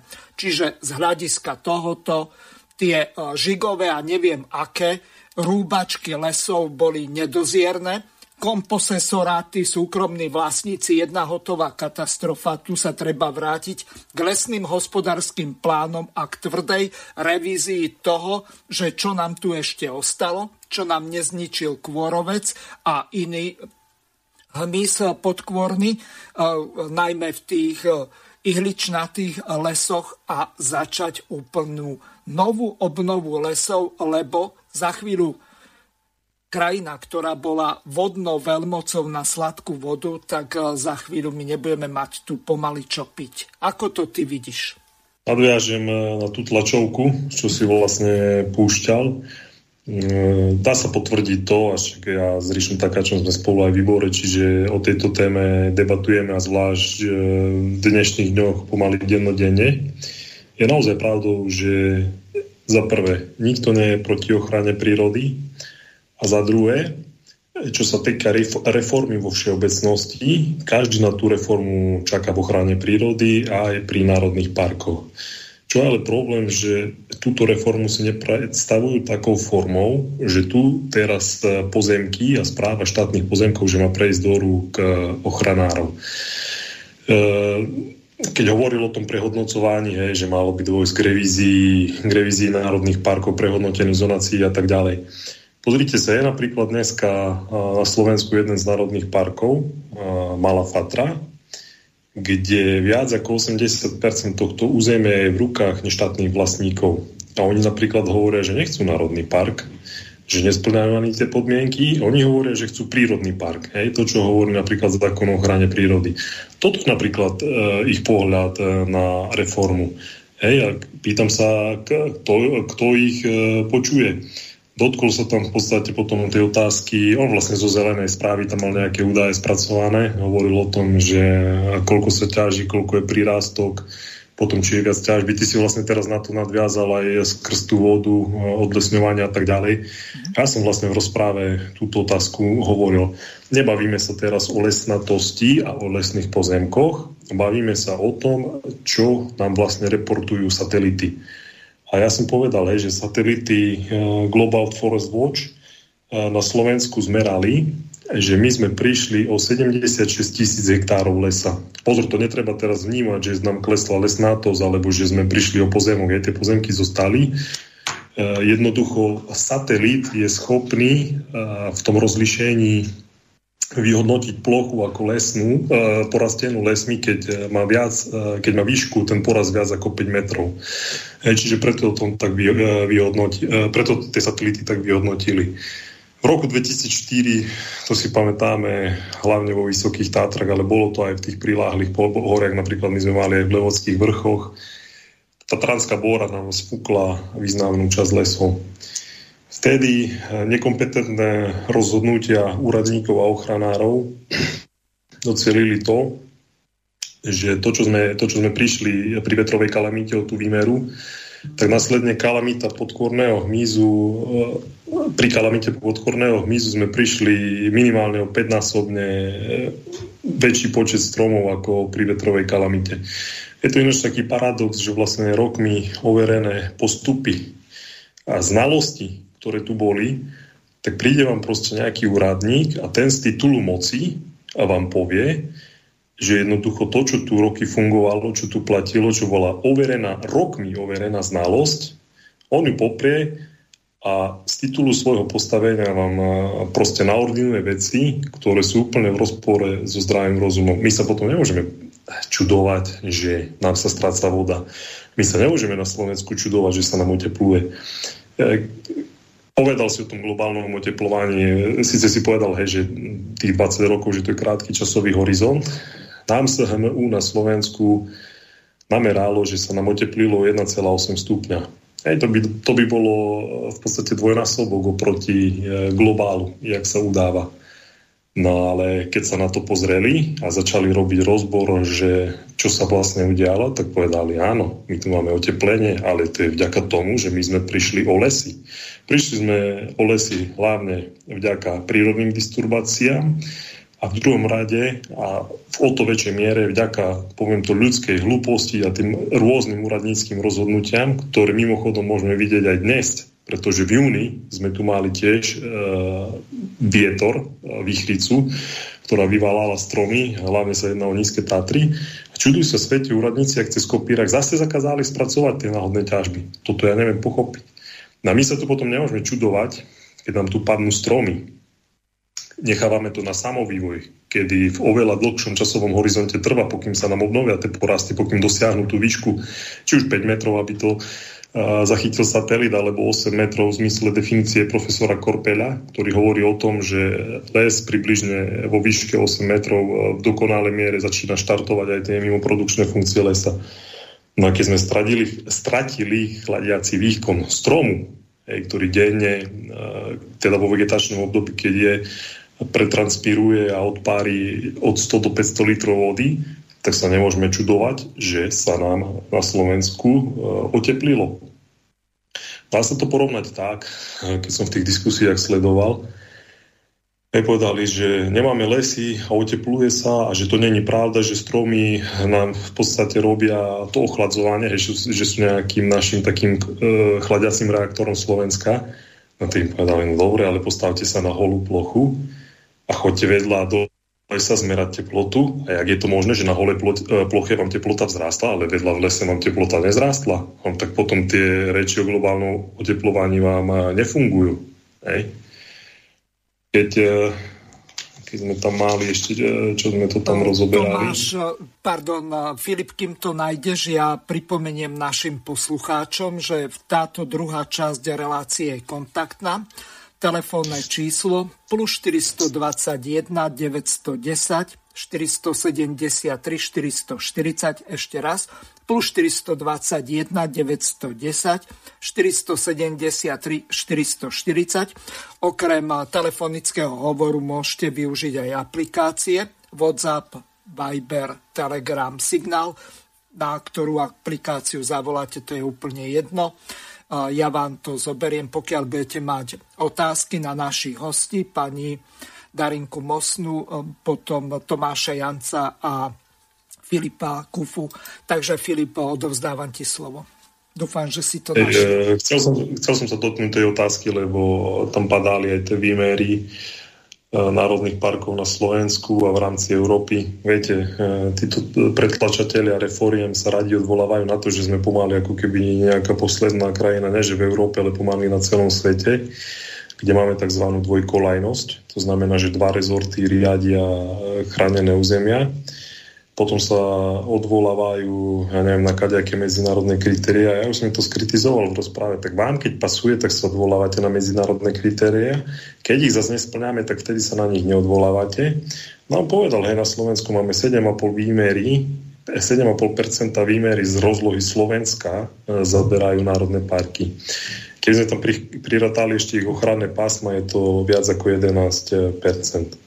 No a keď sa pozrieme do Európy, on tam, eh, on tam hovoril nejaké štáty, spomínal, že Česko 1,5%, Fínsko 2,9% a tak ďalej. Ja sa kľudne pozriem aj na susedné Maďarsko, hej, má tam 5,2%, tak to by tým chcel operovať. No dobre, vy hovoríte ten nízky percenta, Maďarsko má 5,2, ale pozrime sa hlbšie, jak vyzerajú tie národné parky a zistíme, že Maďari e, majú, jeden máme tam na hraniciach so Slovenskom národný park a potom majú národné parky, ktoré sú Rašeliniska, Slatiniska, Močiare a proste takéto územia, ktoré vy reálne e, poviem to, neviete, neviete nejako využívať produkčne, aj keď to tak všeobecne poviem, či už polnohospodársky alebo v tej lesnej krajine. Napríklad eh, v jednom z národných parkov chovajú bývoly, hej, ktoré oni považujú za svoj nejaký národný druh. Majú potom chov eh, toho svojho typického maďarského stepného dobytka. No u nás, keď chcete dať v národnom parku robiť, nedaj Bože chovať, tak samé polena vám hádžu pod nohy. A potom, keby ste sa aj dostali k tomu, tak zistíte na to, že vlky a medvede vám eh, následne budú decimovať tie stáda, tak si dva razy rozmyslíte, či idete do toho. Je tu ešte jeden háčik, ja už som to aj minule, myslím, spomínal, ale spomeniem to znova. Krajiny Európskej únie, ktoré majú moria, tak oni majú aj tzv. morské národné parky, alebo to môžem nazvať aj prímorské národné parky. Tam patria do toho tie skalné pobrežia útesy. Zase sme aj na neprodukčnej ploche. Keď eh, si zoberiem také Nemecko, 2,7% z výmery krajiny, ale oni z tých 2,7% neviem, či, či dokonca až polovicu alebo percento z toho netvorí ten Morský národný park. Viete, ale tu sa tak budeme byť do prs, že ale inde majú, majú. tak nemajú. Hej. My sme v tomto úplne, že jednotka, že 7,5%. A dokonca, keď si prepočítame záber, čo sa týka lesnej krajiny e, vo vzťahu k národným parkom, tak Slovensko je na druhom mieste na prvom je malé Luxembursko. Oni predpokladám, že majú asi jeden eh, národný park, ktorý im tvorí, eh, tvoria asi lesné pozemky. Hej. Tak sme, tam, tam sme v podstate úplná top. Čo sa týka tej dvojkolajnosti, čo vykrikujú, že to už nikde v Európe není, že eh, ochrana prírody to nespravuje. Viete, nám robil rozbor parlamentný inštitút to nie je proste nejaká organizácia, že sa tu budeme dohadovať, že aké sú dáta, lebo čo im zadáte úlohu, oni majú za úlohu vybrať legislatívu a porovnať vám aj s inými štátmi. Tak jasne nám dali rozbor a napísali počet organizácií spravuj, spravujúcich územie národných parkov, hej, ktorí majú viac ako jedna, tak napríklad Chorvátsko, Litva, Nemecko, Rumunsko, Slovinsko, to sú štáty, kde by som to mohol povedať, že majú viacerých správcov. Zaujímavé, že v tom vyhodnotení dali e, v jednom kritériu napríklad, že ochrana prírody nie je, nemá, nemá rozhodujúce slovo v národných parkoch. a pri Slovenskej republike dali, že nemá. Viete, toto keď ľudia, ktorí žijú v národných parkoch, ktorí robia v národných parkoch, ktorí robia v lesoch a pre lesy, tak tí sa smiali a oni povedali, že tu sa ani lístok na strome bez ich rozhodnutia nepohne. Chcete robiť? Aj toľko nenávidenú ťažbu, keď spomeniem. Chcete ťažiť, chcete spracovávať náhodnú ťažbu? Musia sa vám vyjadriť ochranári. Kto spravil teraz blokádu náhodnej ťažby, keď to padlo, keď čierny váh, bolo to stretnutie, dokonca minister Vlčan tam prišiel. Kto to blokuje? Však ochranári to blokujú. A my sa čo tvárime teraz, že oni nemajú rozhodovajúcu právomoc? Každú jednu činnosť, čo idete robiť tam. Jednoducho ku všetkému vám vydávajú svoje stanoviska, vydávajú svoje rozhodnutia. Čiže to není pravda, že oni nemajú uh, jak to bude, právnu subjektivitu, je, že sú bezprávnej subjektivity. No, nemajú svoje organizácie, ktoré chcú zriadiť. Potrebujú si dať do správy pozemky, tým pádom si budú sami o sebe rozhodovať, aké projekty si tam dajú, čo schvália, s kým uzatvoria nájomné zmluvy, s kým uzatvoria neviem, zmluvy o starostlivosti o tieto chránené územia. No a keď sme tu začali rozkrývať teraz nejaké veci, že ak tu fungoval dotačný systém v minulosti a oni sa s plnou uh, silou uh, do toho pustili a pokračujú aj teraz, tak im to zrazu začalo vádiť. To nás sa pustili, že čo im vykrikujeme, že sa idú rozkradnúť cez mimovládky eurofondy, alebo teda peniaze z plánu obnovy, aby sme boli presní. No pustili sa do nás e, a teraz nasledne na to, a to je absolútny paradox, vystúpil poslanec vládnej koalície, myslím, že zo Sasky to bol, a on zrazu povie, že vy tomu nechápete, veď predsa čer, my mimovládky potrebujeme, pretože čerpanie peňazí e, cez fondy môžu mať len mimovládne organizácie, občanské združenia a aj, aj tie neziskovky vo všeobecnosti. No, my na seba pozeráme, no, tak to není možné. Tak my tu niečo kritizujeme, nás následne skritizujú, čo si to dovolujeme a hneď vystúpi vládny poslanec, ktorý nám to vlastne potvrdil, že to tak funguje. Toto nie všetci ľudia na Slovensku videli, preto sme na to začali poukazovať, aj budeme na to poukazovať. A najnovšie tie poznania, ktoré máme, ktoré sa prezentovali, e, dostali sme materiály, tu sú vrcholoví predstavitelia politiky až na úrovni ministerstva a na úrovni zástupcov Európskej komisie na Slovensku v konflikte záujmov. Máme právne rozbory, ktoré o tom hovoria. E, jaké väzby majú na vyvola- mimovládky títo vrcholoví predstavitelia a dokonca v jednom prípade, čo je rozpracovaný, respektíve čo som mal možnosť si už naštudovať, tak uh, predstaviteľ, alebo teda zástupca de, de, Európskej komisie na Slovensku je aj koncovým alebo konečným užívateľom výhod. Ale tak to je absolútne nonsens toto. Hej. A teraz si všimnite, ak vydierajú ľudí my prídeme o peniaze z plánu obnovy, teraz budeme musieť platiť pokuty 100 tisícové, lebo keď neprídeme reformu, viete, to sú také rozprávky. Žiadna pokuta tam není podmienená tým, že by táto reforma alebo tento návrh zákona neprešiel. Ja hovorím potom radšej, že žiadne peniaze, keď majú skončiť v týchto bezodných dierach, jak, eh, jak to proste rozdať mimo vládkam a následne naše vnúčata, už teraz mi môžete povedať, že každý si má prichystať po 1100, 1200 eur, čo bude, čo bude splácať uh, tieto projekty. Rozobral som jeden projekt v rozpráve, mal som, tam to bolo vtedy napojené na organizáciu BROS a bol proste rozpočet, uh, teraz uh, myslím, že to bolo uh, Sisel, tuším, na Sisla, tak uh, obnova biotopov pre hraboša Severského Panonského, tak opravujem sa. Hej, a bol rozpočet proste 4,7 milióna. Ono väčšinou sú to 5-ročné projekty, hej, zase aby to nebolo tak, že za týždeň to vyčerpajú. A teraz pre Bratislavské regionálne ochranárske združenie z toho išlo 3,75 milióna, dobre počujete, boli tam aj, bola tam Vysoká škola prírodovedecká fakulta pol milióna, výskumný ústav vodného hospodárstva 250 e, tisíc, šopka 170 tisíc. To sa dá povedať, že sú štátne inštitúcie. Je štátna ochrana prírody, že to je v podstate štátna inštitúcia a on, tak to je úplne trápne a smiešne, keď šopka, ktorá by mala byť výkladnou skriňou, títo ochranári, ktorí to prezentujú, tí, tí by mali byť proste naša špička tak oni zo 4,7 milióna dostanú 170 tisíc ako poslední žobráci. Teraz rozmením na drobné tých 3,7 milióna, lebo tie štátne inštitúcie tam mali ten podiel a 3,7 zostáva Brovské, aj Bratislavské regionálne ochranárske združenie. Teraz personálne výdavky 1,36 milióna. Hej, teraz sa pýtame, to čo ako, kde je?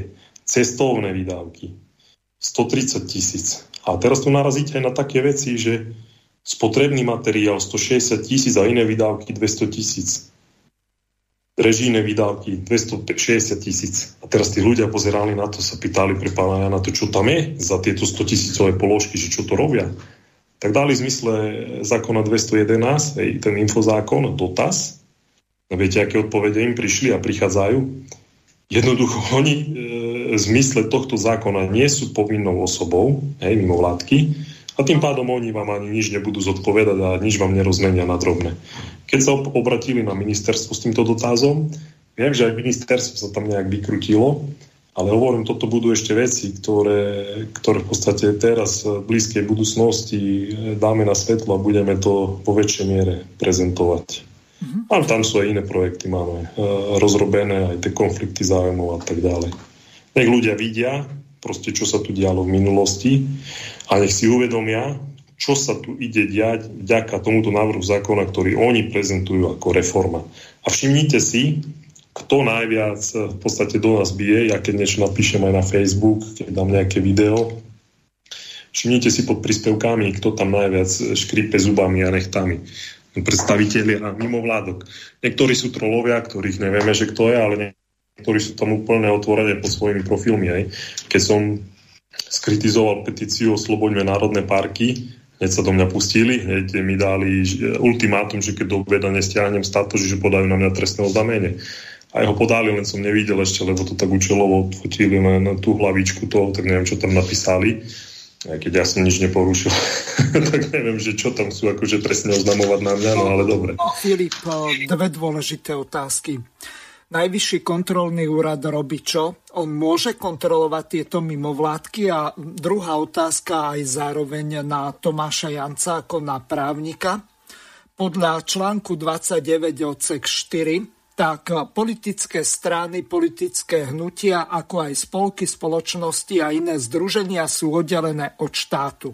Čo to vlastne pre nás, neprávnikov, znamená, keď na mimovládky idú takéto obrovské peniaze, keď sú oddelené od štátu. Tomáš Janco, najskôr ty, aby si sa dostal aj k slovu. Tak ono je to, eh, ono je to oddelenie také teoretické, by som povedal, hej, pretože uh, to spočíva v tom, že, um, že zriadovateľmi sú nejaké súkromné osoby. Hej, čo dneska čo dnes je súkromné alebo nie je súkromné, mm, je veľmi ťažko učiteľné. Hej. vidíme, že v, v mnohých oblastiach, v mnohých oblastiach aj, um, aj, aj ten korporát, um, aj, aj tie mimovládky v podstate len splňajú um, splňajú nejaké funkcie štátu, ktoré, ktoré štát samo sebe nechce robiť pod vlastnou hlavičkou. Ale, ale často sa tam striedajú tí istí ľudia a často plnia presne tie isté funkcie, ktoré sú im zadané. Hej. Mimo vládky, ako často vieme, plnia jednoducho propagandistickú funkciu propagandistickú funkciu štátu, ale je to outsourcované na nich. Um, a ono, dobre, nie, nie sú napojené na štát, um, zriadovateľmi nie sú štáty, ale na druhej strane uh, väčšina ich príjmov uh, pochádza, pochádza zo štátnych zdrojov. Uh, hlavne, hlavne, ak považujeme aj EÚ za štátny zdroj. Um, väčšina ich príjmov, um, väčšina ich financovania pochádza z daní. A, a jediné, čo to v praxi znamená, že uh, sú o mnoho menej ukontrolovateľné um, ako, ako, ako nejaký štátny úrad a môžu sa dopúšťať veci, uh, ktorých by sa úrad dopúšťať nemal.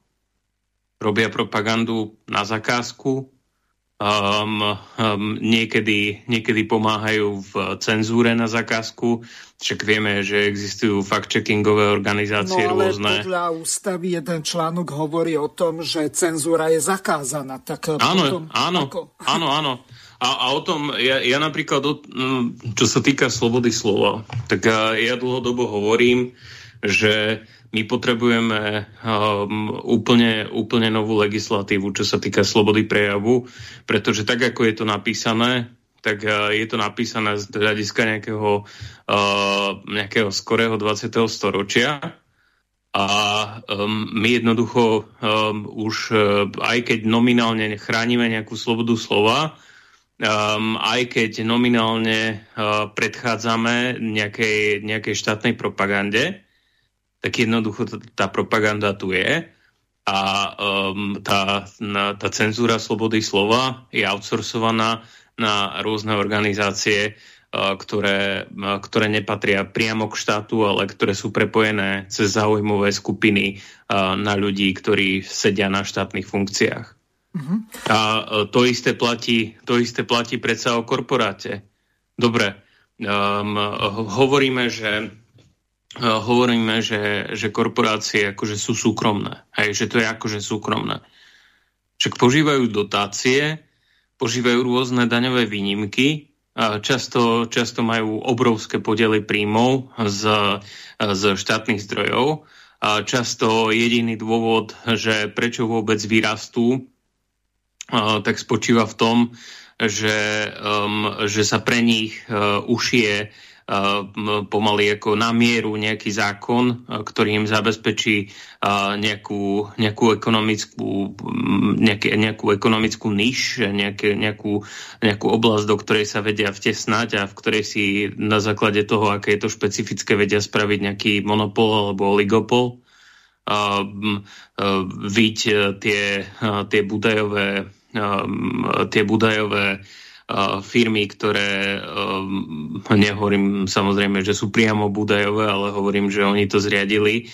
Tie firmy, ktoré akože merajú elektroodpad, hej, ktoré, ktoré akože sa majú podielať na odpadovom hospodárstve, a zarábajú, um, zarábajú nemalé peniaze na tom, že sa špecificky natesnali do nejakej legislatívy a, a, že, a že buzerujú ľudí. Hej. A oni, um, um, oni toto nie sú to, toto nie je súkromná oblasť. Hej, toto, toto nie je nejaké, nejaký súkromný sektor, nejaký ten mytický súkromný sektor, o ktorom hovoria sú líkovci. Uh, toto sú uh, entity, ktoré sú hlboko prepojené finančne, aj organizačne, aj personálne, uh, teda nie organizačne, ale personálne, um, na, na ľudí, ktorí riadia štát a vykonávajú štátne funkcie. Čo robí Facebook? Však Facebook uh, priamo na základe uh, na zákl- aj na základe tlaku Európskej únie, um, aj celkom dobrovoľne, lebo vieme, čo financuje Zuckerberg. Uh, Facebook um, aj s, často s priamou pomocou štátnych úradov a pod priamým dohliadom štátnych úradov cenzuruje čo sa, čo sa môže hovoriť um, a, určuje, že čo ľudia budú vidieť.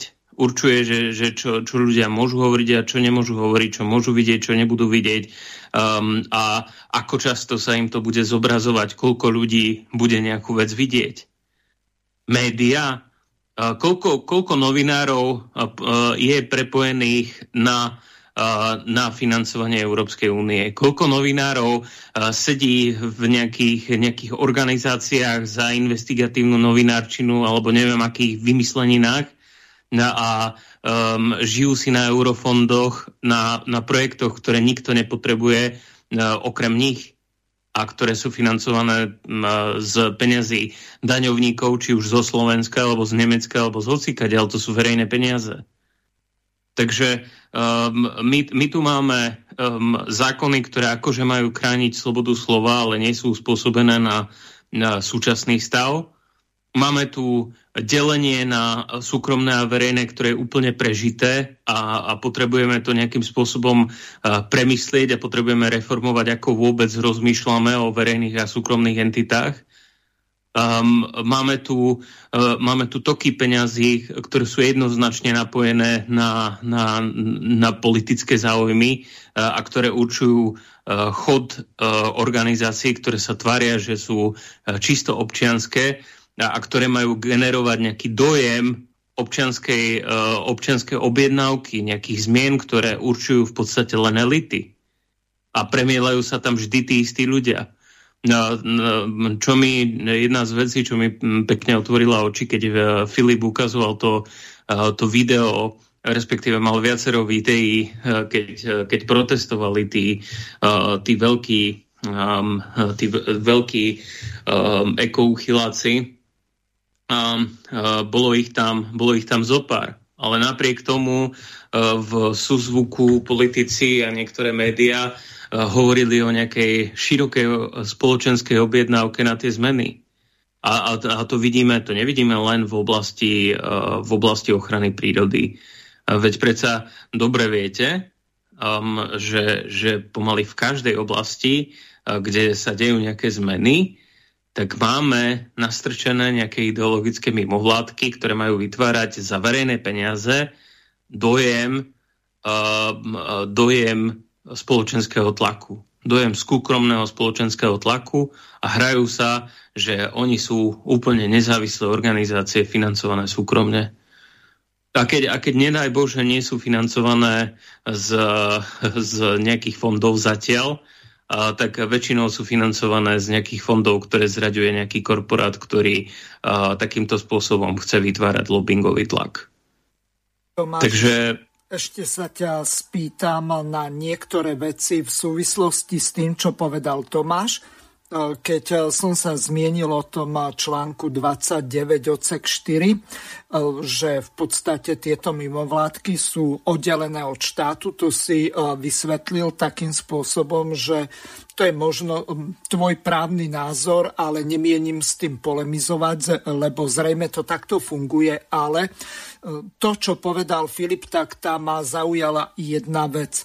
V článku 26 odsek 1 tak e, sa píše, právo na informácie sú zaručené. Čiže ak tie mimovládky dostanú peniaze z, zo štátneho rozpočtu, tak potom podľa toho zákona 201 z roku 2000 o slobodnom prístupe k informáciám, prečo nie sú povinné osoby, pretože ak štát im dá na určitú činnosť peniaze, tak predsa musia byť kontrolovateľné, pretože to, čo uviedol, že na réžiu, e, na tie ostatné výdaje, ktoré tam majú e, rôzneho charakteru, zrejme spotrebný materiál, auta a ďalšie, tak e, to môže byť niečo také ako pánom veľkomožným na Bavoráky alebo na Mercedesy a čo ja viem na ešte aký blahobyt, na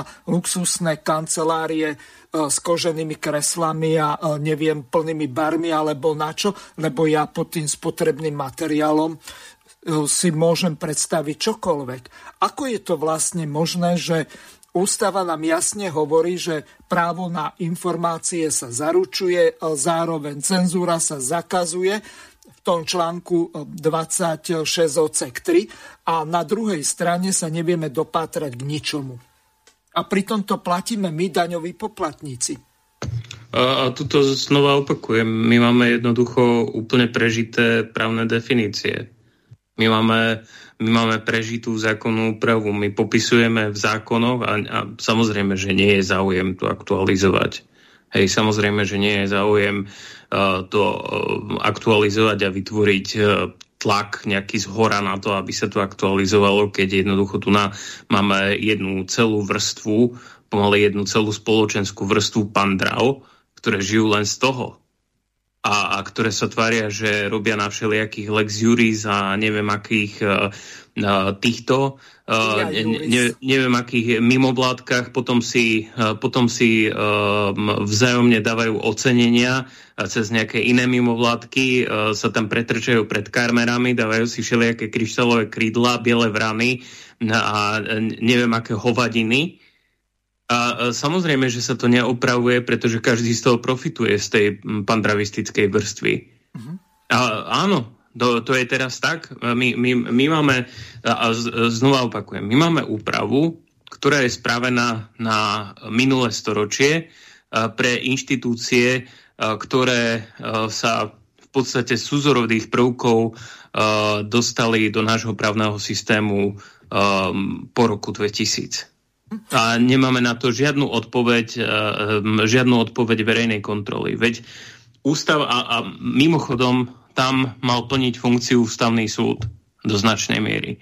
A pretože minimálne mal na to upozorňovať. Tam mali plniť funkciu právnickej fakulty, ktoré, ktoré ohľadom toho nič, nič nevyučovali. Pretože jedna vec je, um, jedna vec je um, riešiť uh, pozitívny obsah, e, pozitívny obsah zákonov. A druhá vec je, um, že my musíme za každých okolností dbať na to, e, aby bol zachovaný e, duch nejakého zákona. To znamená, že aby bol, aby bol zachovaný účel nejakého nariadenia. Nie len a hlavne akože pri, pri tých ústavných právach musíme dbať na to, nie len aby bolo zachované just pozitivisticky, že čo sa tam píše, a aby sa dodržiavalo, um, že čo sa tam píše, ale aby sa zachoval zmysel toho ustanovenia, pretože uh, z nejakého dôvodu my sme ten zákon vytvárali. A my sme vytvárali uh, ten verejný dohľad, my sme uh, vytvárali verejný dohľad nad financiami, uh, oddelenie verejného a súkromného, zákaz cenzúry, um, obmedzovanie nejakej štátnej propagandy. To ako inštitúty vzniklo za nejakým účelom. To nevzniklo, aby, aby nejakým formálnym spôsobom sa to odškrtlo, že toto a toto je zachované a aby sme zabudli na význam tých ustanovení. Ale ono to v tom zákone je, aby sa to za každých okolností zachovávalo a je to v rámci ústavných princípov, v rámci tých, nazval by som to tých jus naturalistickejších, tých prírodzenoprávnych princípov práve na to, že, e, že, že je veľmi dôležité na to dohliadať z toho objektívneho hľadiska. Nielen uh, nie len z toho, nie len z toho uh, mechanistického právneho hľadiska, nielen z toho pozitivistického hľadiska, aby bola zachovaná litera zákona, ale aby za každých okolností bol zachovaný zmysel nariadenia. A, a čo nás čaká ako úloha, čo nás neminie, my musíme jednoducho aktualizovať ten pohľad. My musíme zabezpečiť reálnu, reálnu uh, slobodu prejavu. My musíme zabezpečiť reálny verejný dohľad. Uh, my musíme zabezpečiť, um, aby, aby sme za verejné inštitúcie uh, nepokladali um, len, len niečo, čo momentálne uh, je nejak sporadicky vymenované ako, ako také inštitúcie, za štátne inštitúcie, za verejné inštitúcie, ale, ale za tie, čo reálne požívajú čo reálne požívajú prostriedky z verejných statkov. My...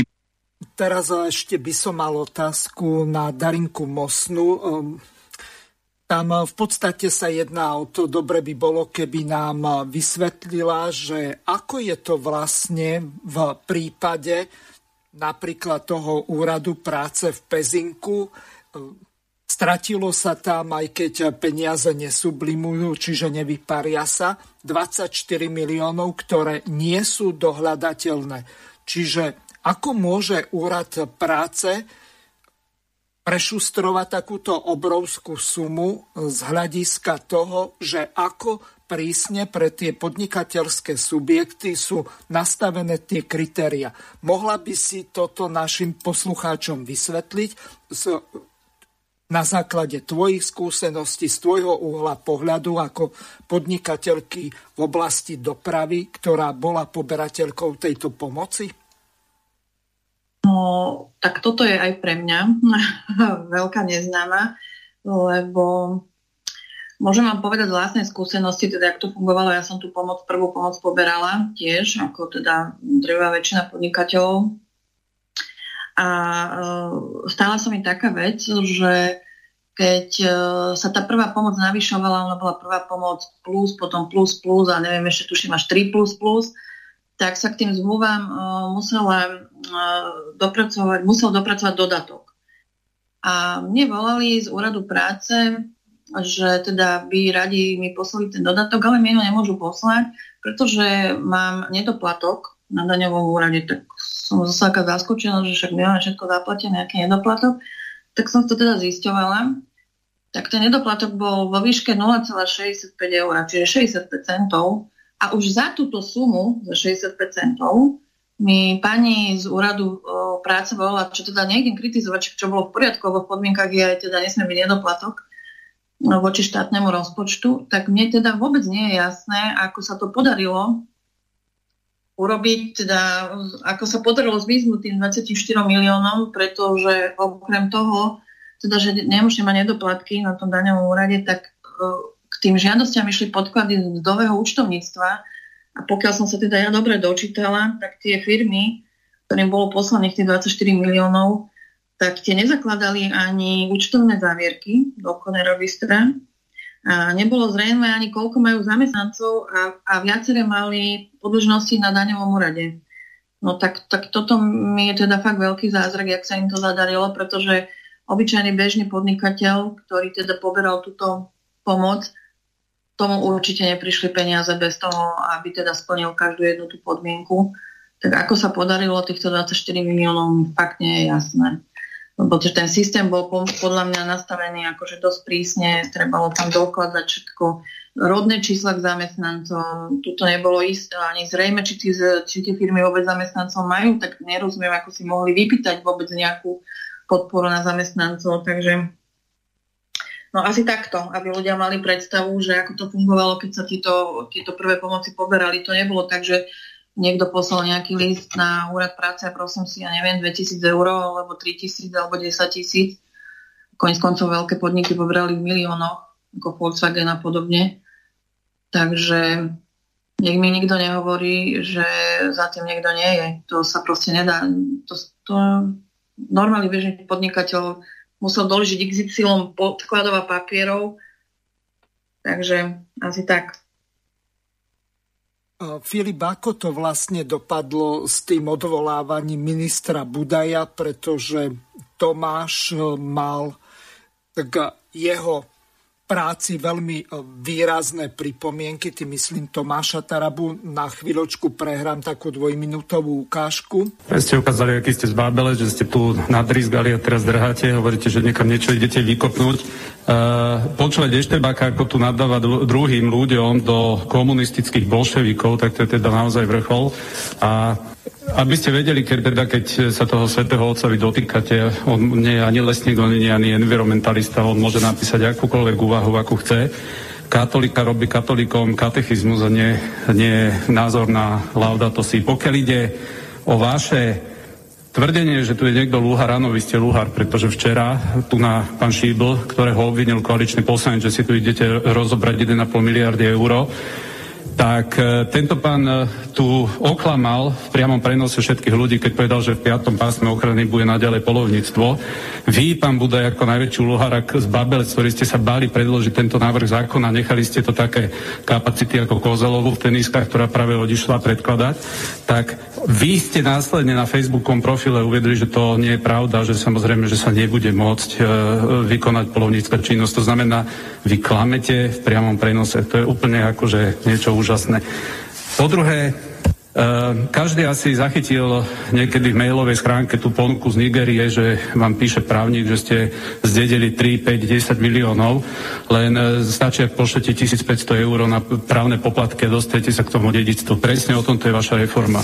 Toto není o žiadnej ochrane národných parkov, toto je o tej 1,5 miliardy, ktorý ste si tu cez tie neziskovky nastavili a preto tu počúvame ľudí, ktorí za dva roky sa to ani neozvali, ani nevieme ich priezviska, pretože len tu stláčete jak, jak opičky, teda jak to, čo ste niekedy nazývali kolesikov, tak vy tu teraz zrazu sa takto predlžujete to, pretože si tu lobujete, si to tu teraz porcujete ako, také, ako takú e, divinu korisť. Takže e, skôr ako ti dám slovo, ešte sa ťa spýtam, ako to vlastne bolo s tým odvolávaním ministra Krajniaka?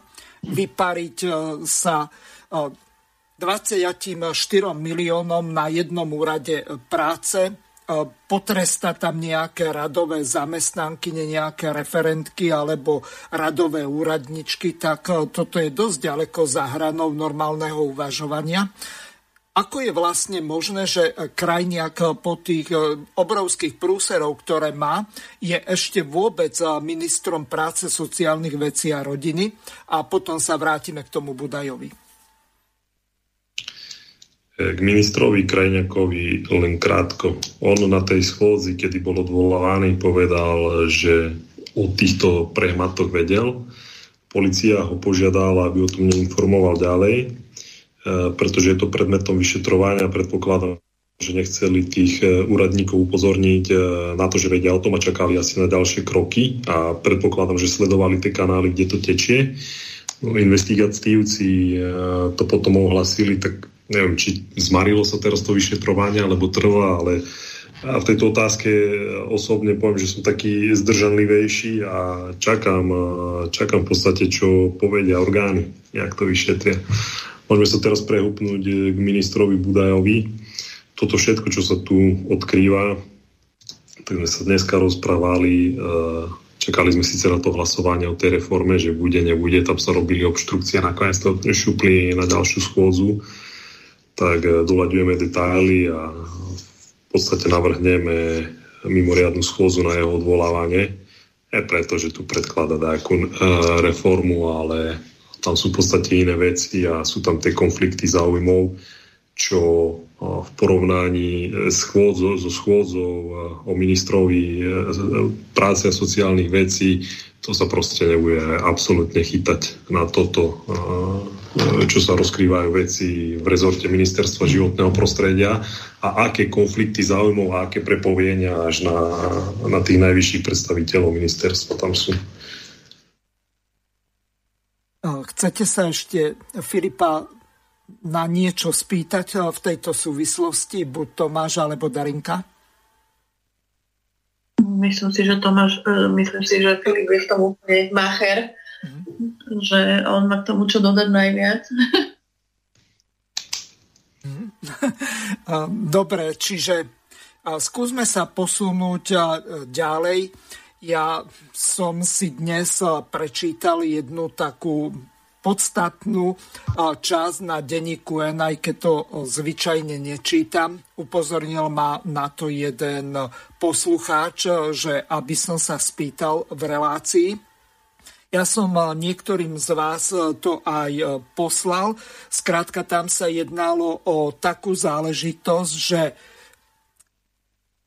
bývalý predseda ústavného súdu, poradca prezidentky Čaputovej, pán Mazák, tak sa vyjadril ohľadom tých otázok, ktoré boli stranou Smer adresované do prezidentskej kancelárie, že prezidentka sa s veľkou pravdepodobnosťou k tomuto nevyjadro, vyjadrovať nebude alebo nemieni e, z toho dôvodu, že ona podľa zákona má konať len v zmysle zákona a v podstate pokiaľ petičný výbor nepredloží e, tie referendové otázky aj s tými podpismi, tak sa zrejme s tým e, nebude zaoberať. Tomáš, ako to ty vlastne vidíš z hľadiska právneho? Má Mazak pravdu, alebo je to naozaj tak, že pokiaľ nebudú predložené tie hárky e, s tými otázkami, tak prezidentka môže mať vyložené nohy na stole alebo zháňať si nejaké nové šaty alebo čo ja viem čo sponzorov pre no, svoje no, céry a tak. Mne, mne to príde celkom fascinujúce. Akože keby, keby, to bolo, keby, to, keby to bol jej konzistentný prístup uh, celý čas počas jej vládnutia a keby sa vyjadrovala vyjadrovala skutočne um, len v rámci uh, v rámci um, svojich uh, v rámci svojich predom vydefinovaných ústavných funkcií a nič viac a fungovala by ako nejaký sudca dred, čo, čo by nevykonával nič iné, len, len, len svoju zákonnú funkciu. No, tak e, to by sa dalo aspoň rešpektovať ešte, aj keď by som s ňou nesúhlasil. Ale e, dobre vieme, že, um, že ona sa vyjadruje k úplne všetkému. Um, ona často hovorí dopredu, že, že aké zákony podporí a nepodporí. Uh, ona hovorí, um, však aj nedávno to spravila s tými, s tými našimi ekozákonmi, ona sa veľmi často vyjadruje uh, dopredu k tomu, čo spraví, aj, ešte aj keď ju nikto k tomu nevyzve. Uh, ona sa vyjadruje uh, k veciam, uh, ktoré nesúvisia, nesúvisia ešte nejako s výkonom prezidentskej funkcie. Um, um, ona si robí um, verejne svoju propagandu, chodí si ako prezidentka na, na modné prehliadky, um, podporuje tým uh, svojho vlastného krajčíra, um, ťaha do toho svoju rodinu, um, vyjadruje sa z, ako uh, vyjadruje sa ako ústavný činiteľ uh, k, uh, k úplne ve- veciam, ktoré vôbec nesúvisia s výkonom jej funkcie. Um, reguluje sociálne vzťahy poslancov, um, je hodnotiteľom um, toho, že aké vtipy sú prístojné a neprístojné a aké komentáre sú prístojné a neprístojné, uh, tak je zaujímavé, že práve v tomto uh, ústami pána Mazáka um, je zrazu takáto vehementná vo svojej zdržanlivosti. Je Tomáš, to... ja to zacitujem, už som to našiel. Existuje klasický priam rutin, rutinný postup pri skúmaní právomoci prezidenta republiky. Základom je článok 2 odsek 2 ústavy. Štátne orgány môžu konať iba na základe ústavy a v medziach a v rozsahu a spôsobom, ktorý ustanoví zákon, prezident republiky je nesporne štátny orgán, svoje oprávnenie preto môže vykonávať len v rámci ústavy, prípadne ak to ustanovuje zákon. Viazanosť ústavou platí aj pre najvyššiu ústavnú funkciu. Ďalej už je to zamknuté, takže e, nedozvieme sa. Čiže e, no, toto no, napísal ešte, Mazak. A plus ešte ďalšia vec, nevidím si, ne, nevidím tam žiaden dôvod, že prečo by si to protivilo s jej ústavnou funkciou. Toto konkrétne vôbec. Akože no, lebo prispievať... Prispievať, pri, prispievať ku právnej stabilite, ano. Čo, um, čo ona zjavne... Um, ústavných um, funkcií štátu, vlády, parlamentu. To je jej úloha podľa ústavy. A ano, túto ano. zjavne nefunguje. Áno, bohužiaľ. Um, a e, jednoducho toto je, toto je práve niečo, práve niečo, čo by zo svojej funkcie mala robiť mala by sa práve zasluhovať rôznymi spôsobmi, um, aj, aj jej osobnostnými vlastnosťami, pretože uh, v mnohom je prezident uh, skôr taká, uh, taká, by som povedal, taká meká moc hej, na Slovensku. Uh, tak uh, svojimi, svojimi osobnostnými vlastnosťami, svojimi zásahmi do verejnej diskusie a tak ďalej um, aj, aj tým, um, ako pôsobí v rámci svojej funkcie, uh, by sa mala zasluhovať o nejakú právnu stabilitu.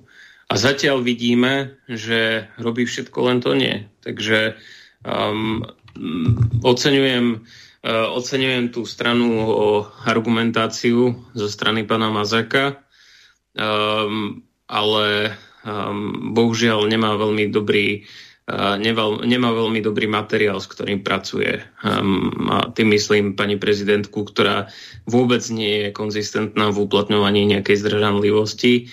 Um, ak by vôbec na, v tomto prípade bola zdržanlivosť na mieste, čo si myslím, že nie je.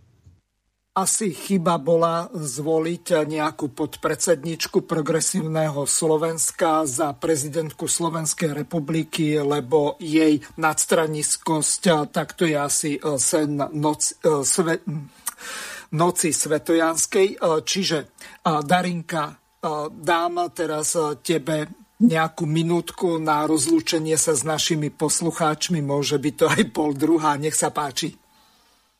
No, tak e, neviem, čím by sme Nejaké sa teda také záverečné posolstvo, ktoré chceš e, odkázať našim poslucháčom. No ja dúfam, že sa z tohto marazmu, v ktorom sa teraz nachádzame, keď sme počúvali či Tomáša Tarabu, Filipa, alebo aj Tomáša Janca, či tých 24 miliónov, čo nám tu niekde lieta, alebo dneska facebookový status no, bratislavského župana, ktoré, drobu, ktorý je z OSAS, ktorý nám povedal, že treba, aby si nezaočkovaní hradili zdravotné náklady. Tak dúfajme všetci, že z tohto marazmu sa čoskoro dostaneme, možno aj tými predčasnými voľbami, ak by sa pani prezidentka teda trošku schopila a pozrela by sa na tie otázky. No že sa z toho dostaneme a dostaneme niekoho, kto bude teda mať nejaký ten na srdci to blaho toho národa slovenského a že sa nám to tu trošku zlepší. Ďakujem ti veľmi pekne za účasť v tejto relácii a Ďakujem za pekne. prínos v tejto relácii. Teraz ešte na záver dám slovo Filipovi Kufovi, aby povedal záverečné posolstvo a rozlúčil sa s poslucháčmi. Máme nejakú minútku a pol, dve. Tak poslucháčom prajem všetko dobré a rozlúčim sa tak trocha net- netradične takou rečníckou otázkou. Keď viete o tom, eh, všetci tí, čo počúvate túto reláciu, že na ochranu prírody sa prečerpalo niekoľko desiatok eh, miliónov eur, tak sa pýtam, kde my reálne okolo seba vidíme nejaké hmatateľné výsledky. Pretože jediný, komu sa tu zdvihla nejaká úroveň, eh, to nie je ani príroda, to nie, nie sú ani nejaké národné parky alebo tak. Jediný, komu sa tu zdvihla úroveň, tak sú tak akurát riešiteľia tejto otázky ochrany prírody. Všetko dobré všetkým. Ďakujem veľmi pekne. Tomáš Janco, tvoje záverečné slovo. Minútka. Tak eh, ďakujem, že ste nás počúvali mm, a ďakujem veľmi pekne, že si, že si nás pozval. Um, ja, uh, ja len chcem zopakovať to, čo som povedal. Um, ak neaktualizujeme uh, naše prostriedky ochrany pred uh, svojvoľou moci, tak bude um, čoraz viac uh, svojvoľná používame staré inštitúcie vlastnej ochrany na úplne nové hrozby a potrebujeme tu aktualizovať a potrebujeme na to tlačiť, pretože sami od seba to iste nebudú robiť ľudia, ktorí z toho profitujú. A ďakujem veľmi pekne aj ostatným, čo sú tu, že v tomto pomáhajú. Hm, Prajem pekný večer. Ďakujem, večer. Ďakujem veľmi pekne našim hosťom. Rozlúčil sa s nami aj Tomáš Taraba teraz cez čet, tak sa lúčim aj ja s Tomášom Tarabom a jeho reláciou politické rozhovory s Tomášom Tarabom. Teším sa na ďalšie relácie pripomeniem, že v sobotu bude relácia zameraná na kreatívnu spoločnosť, prídu nám noví hostia s novými pohľadmi, tak vás pozývam počúvať túto reláciu od 20. hodiny 30. minúty v sobotu.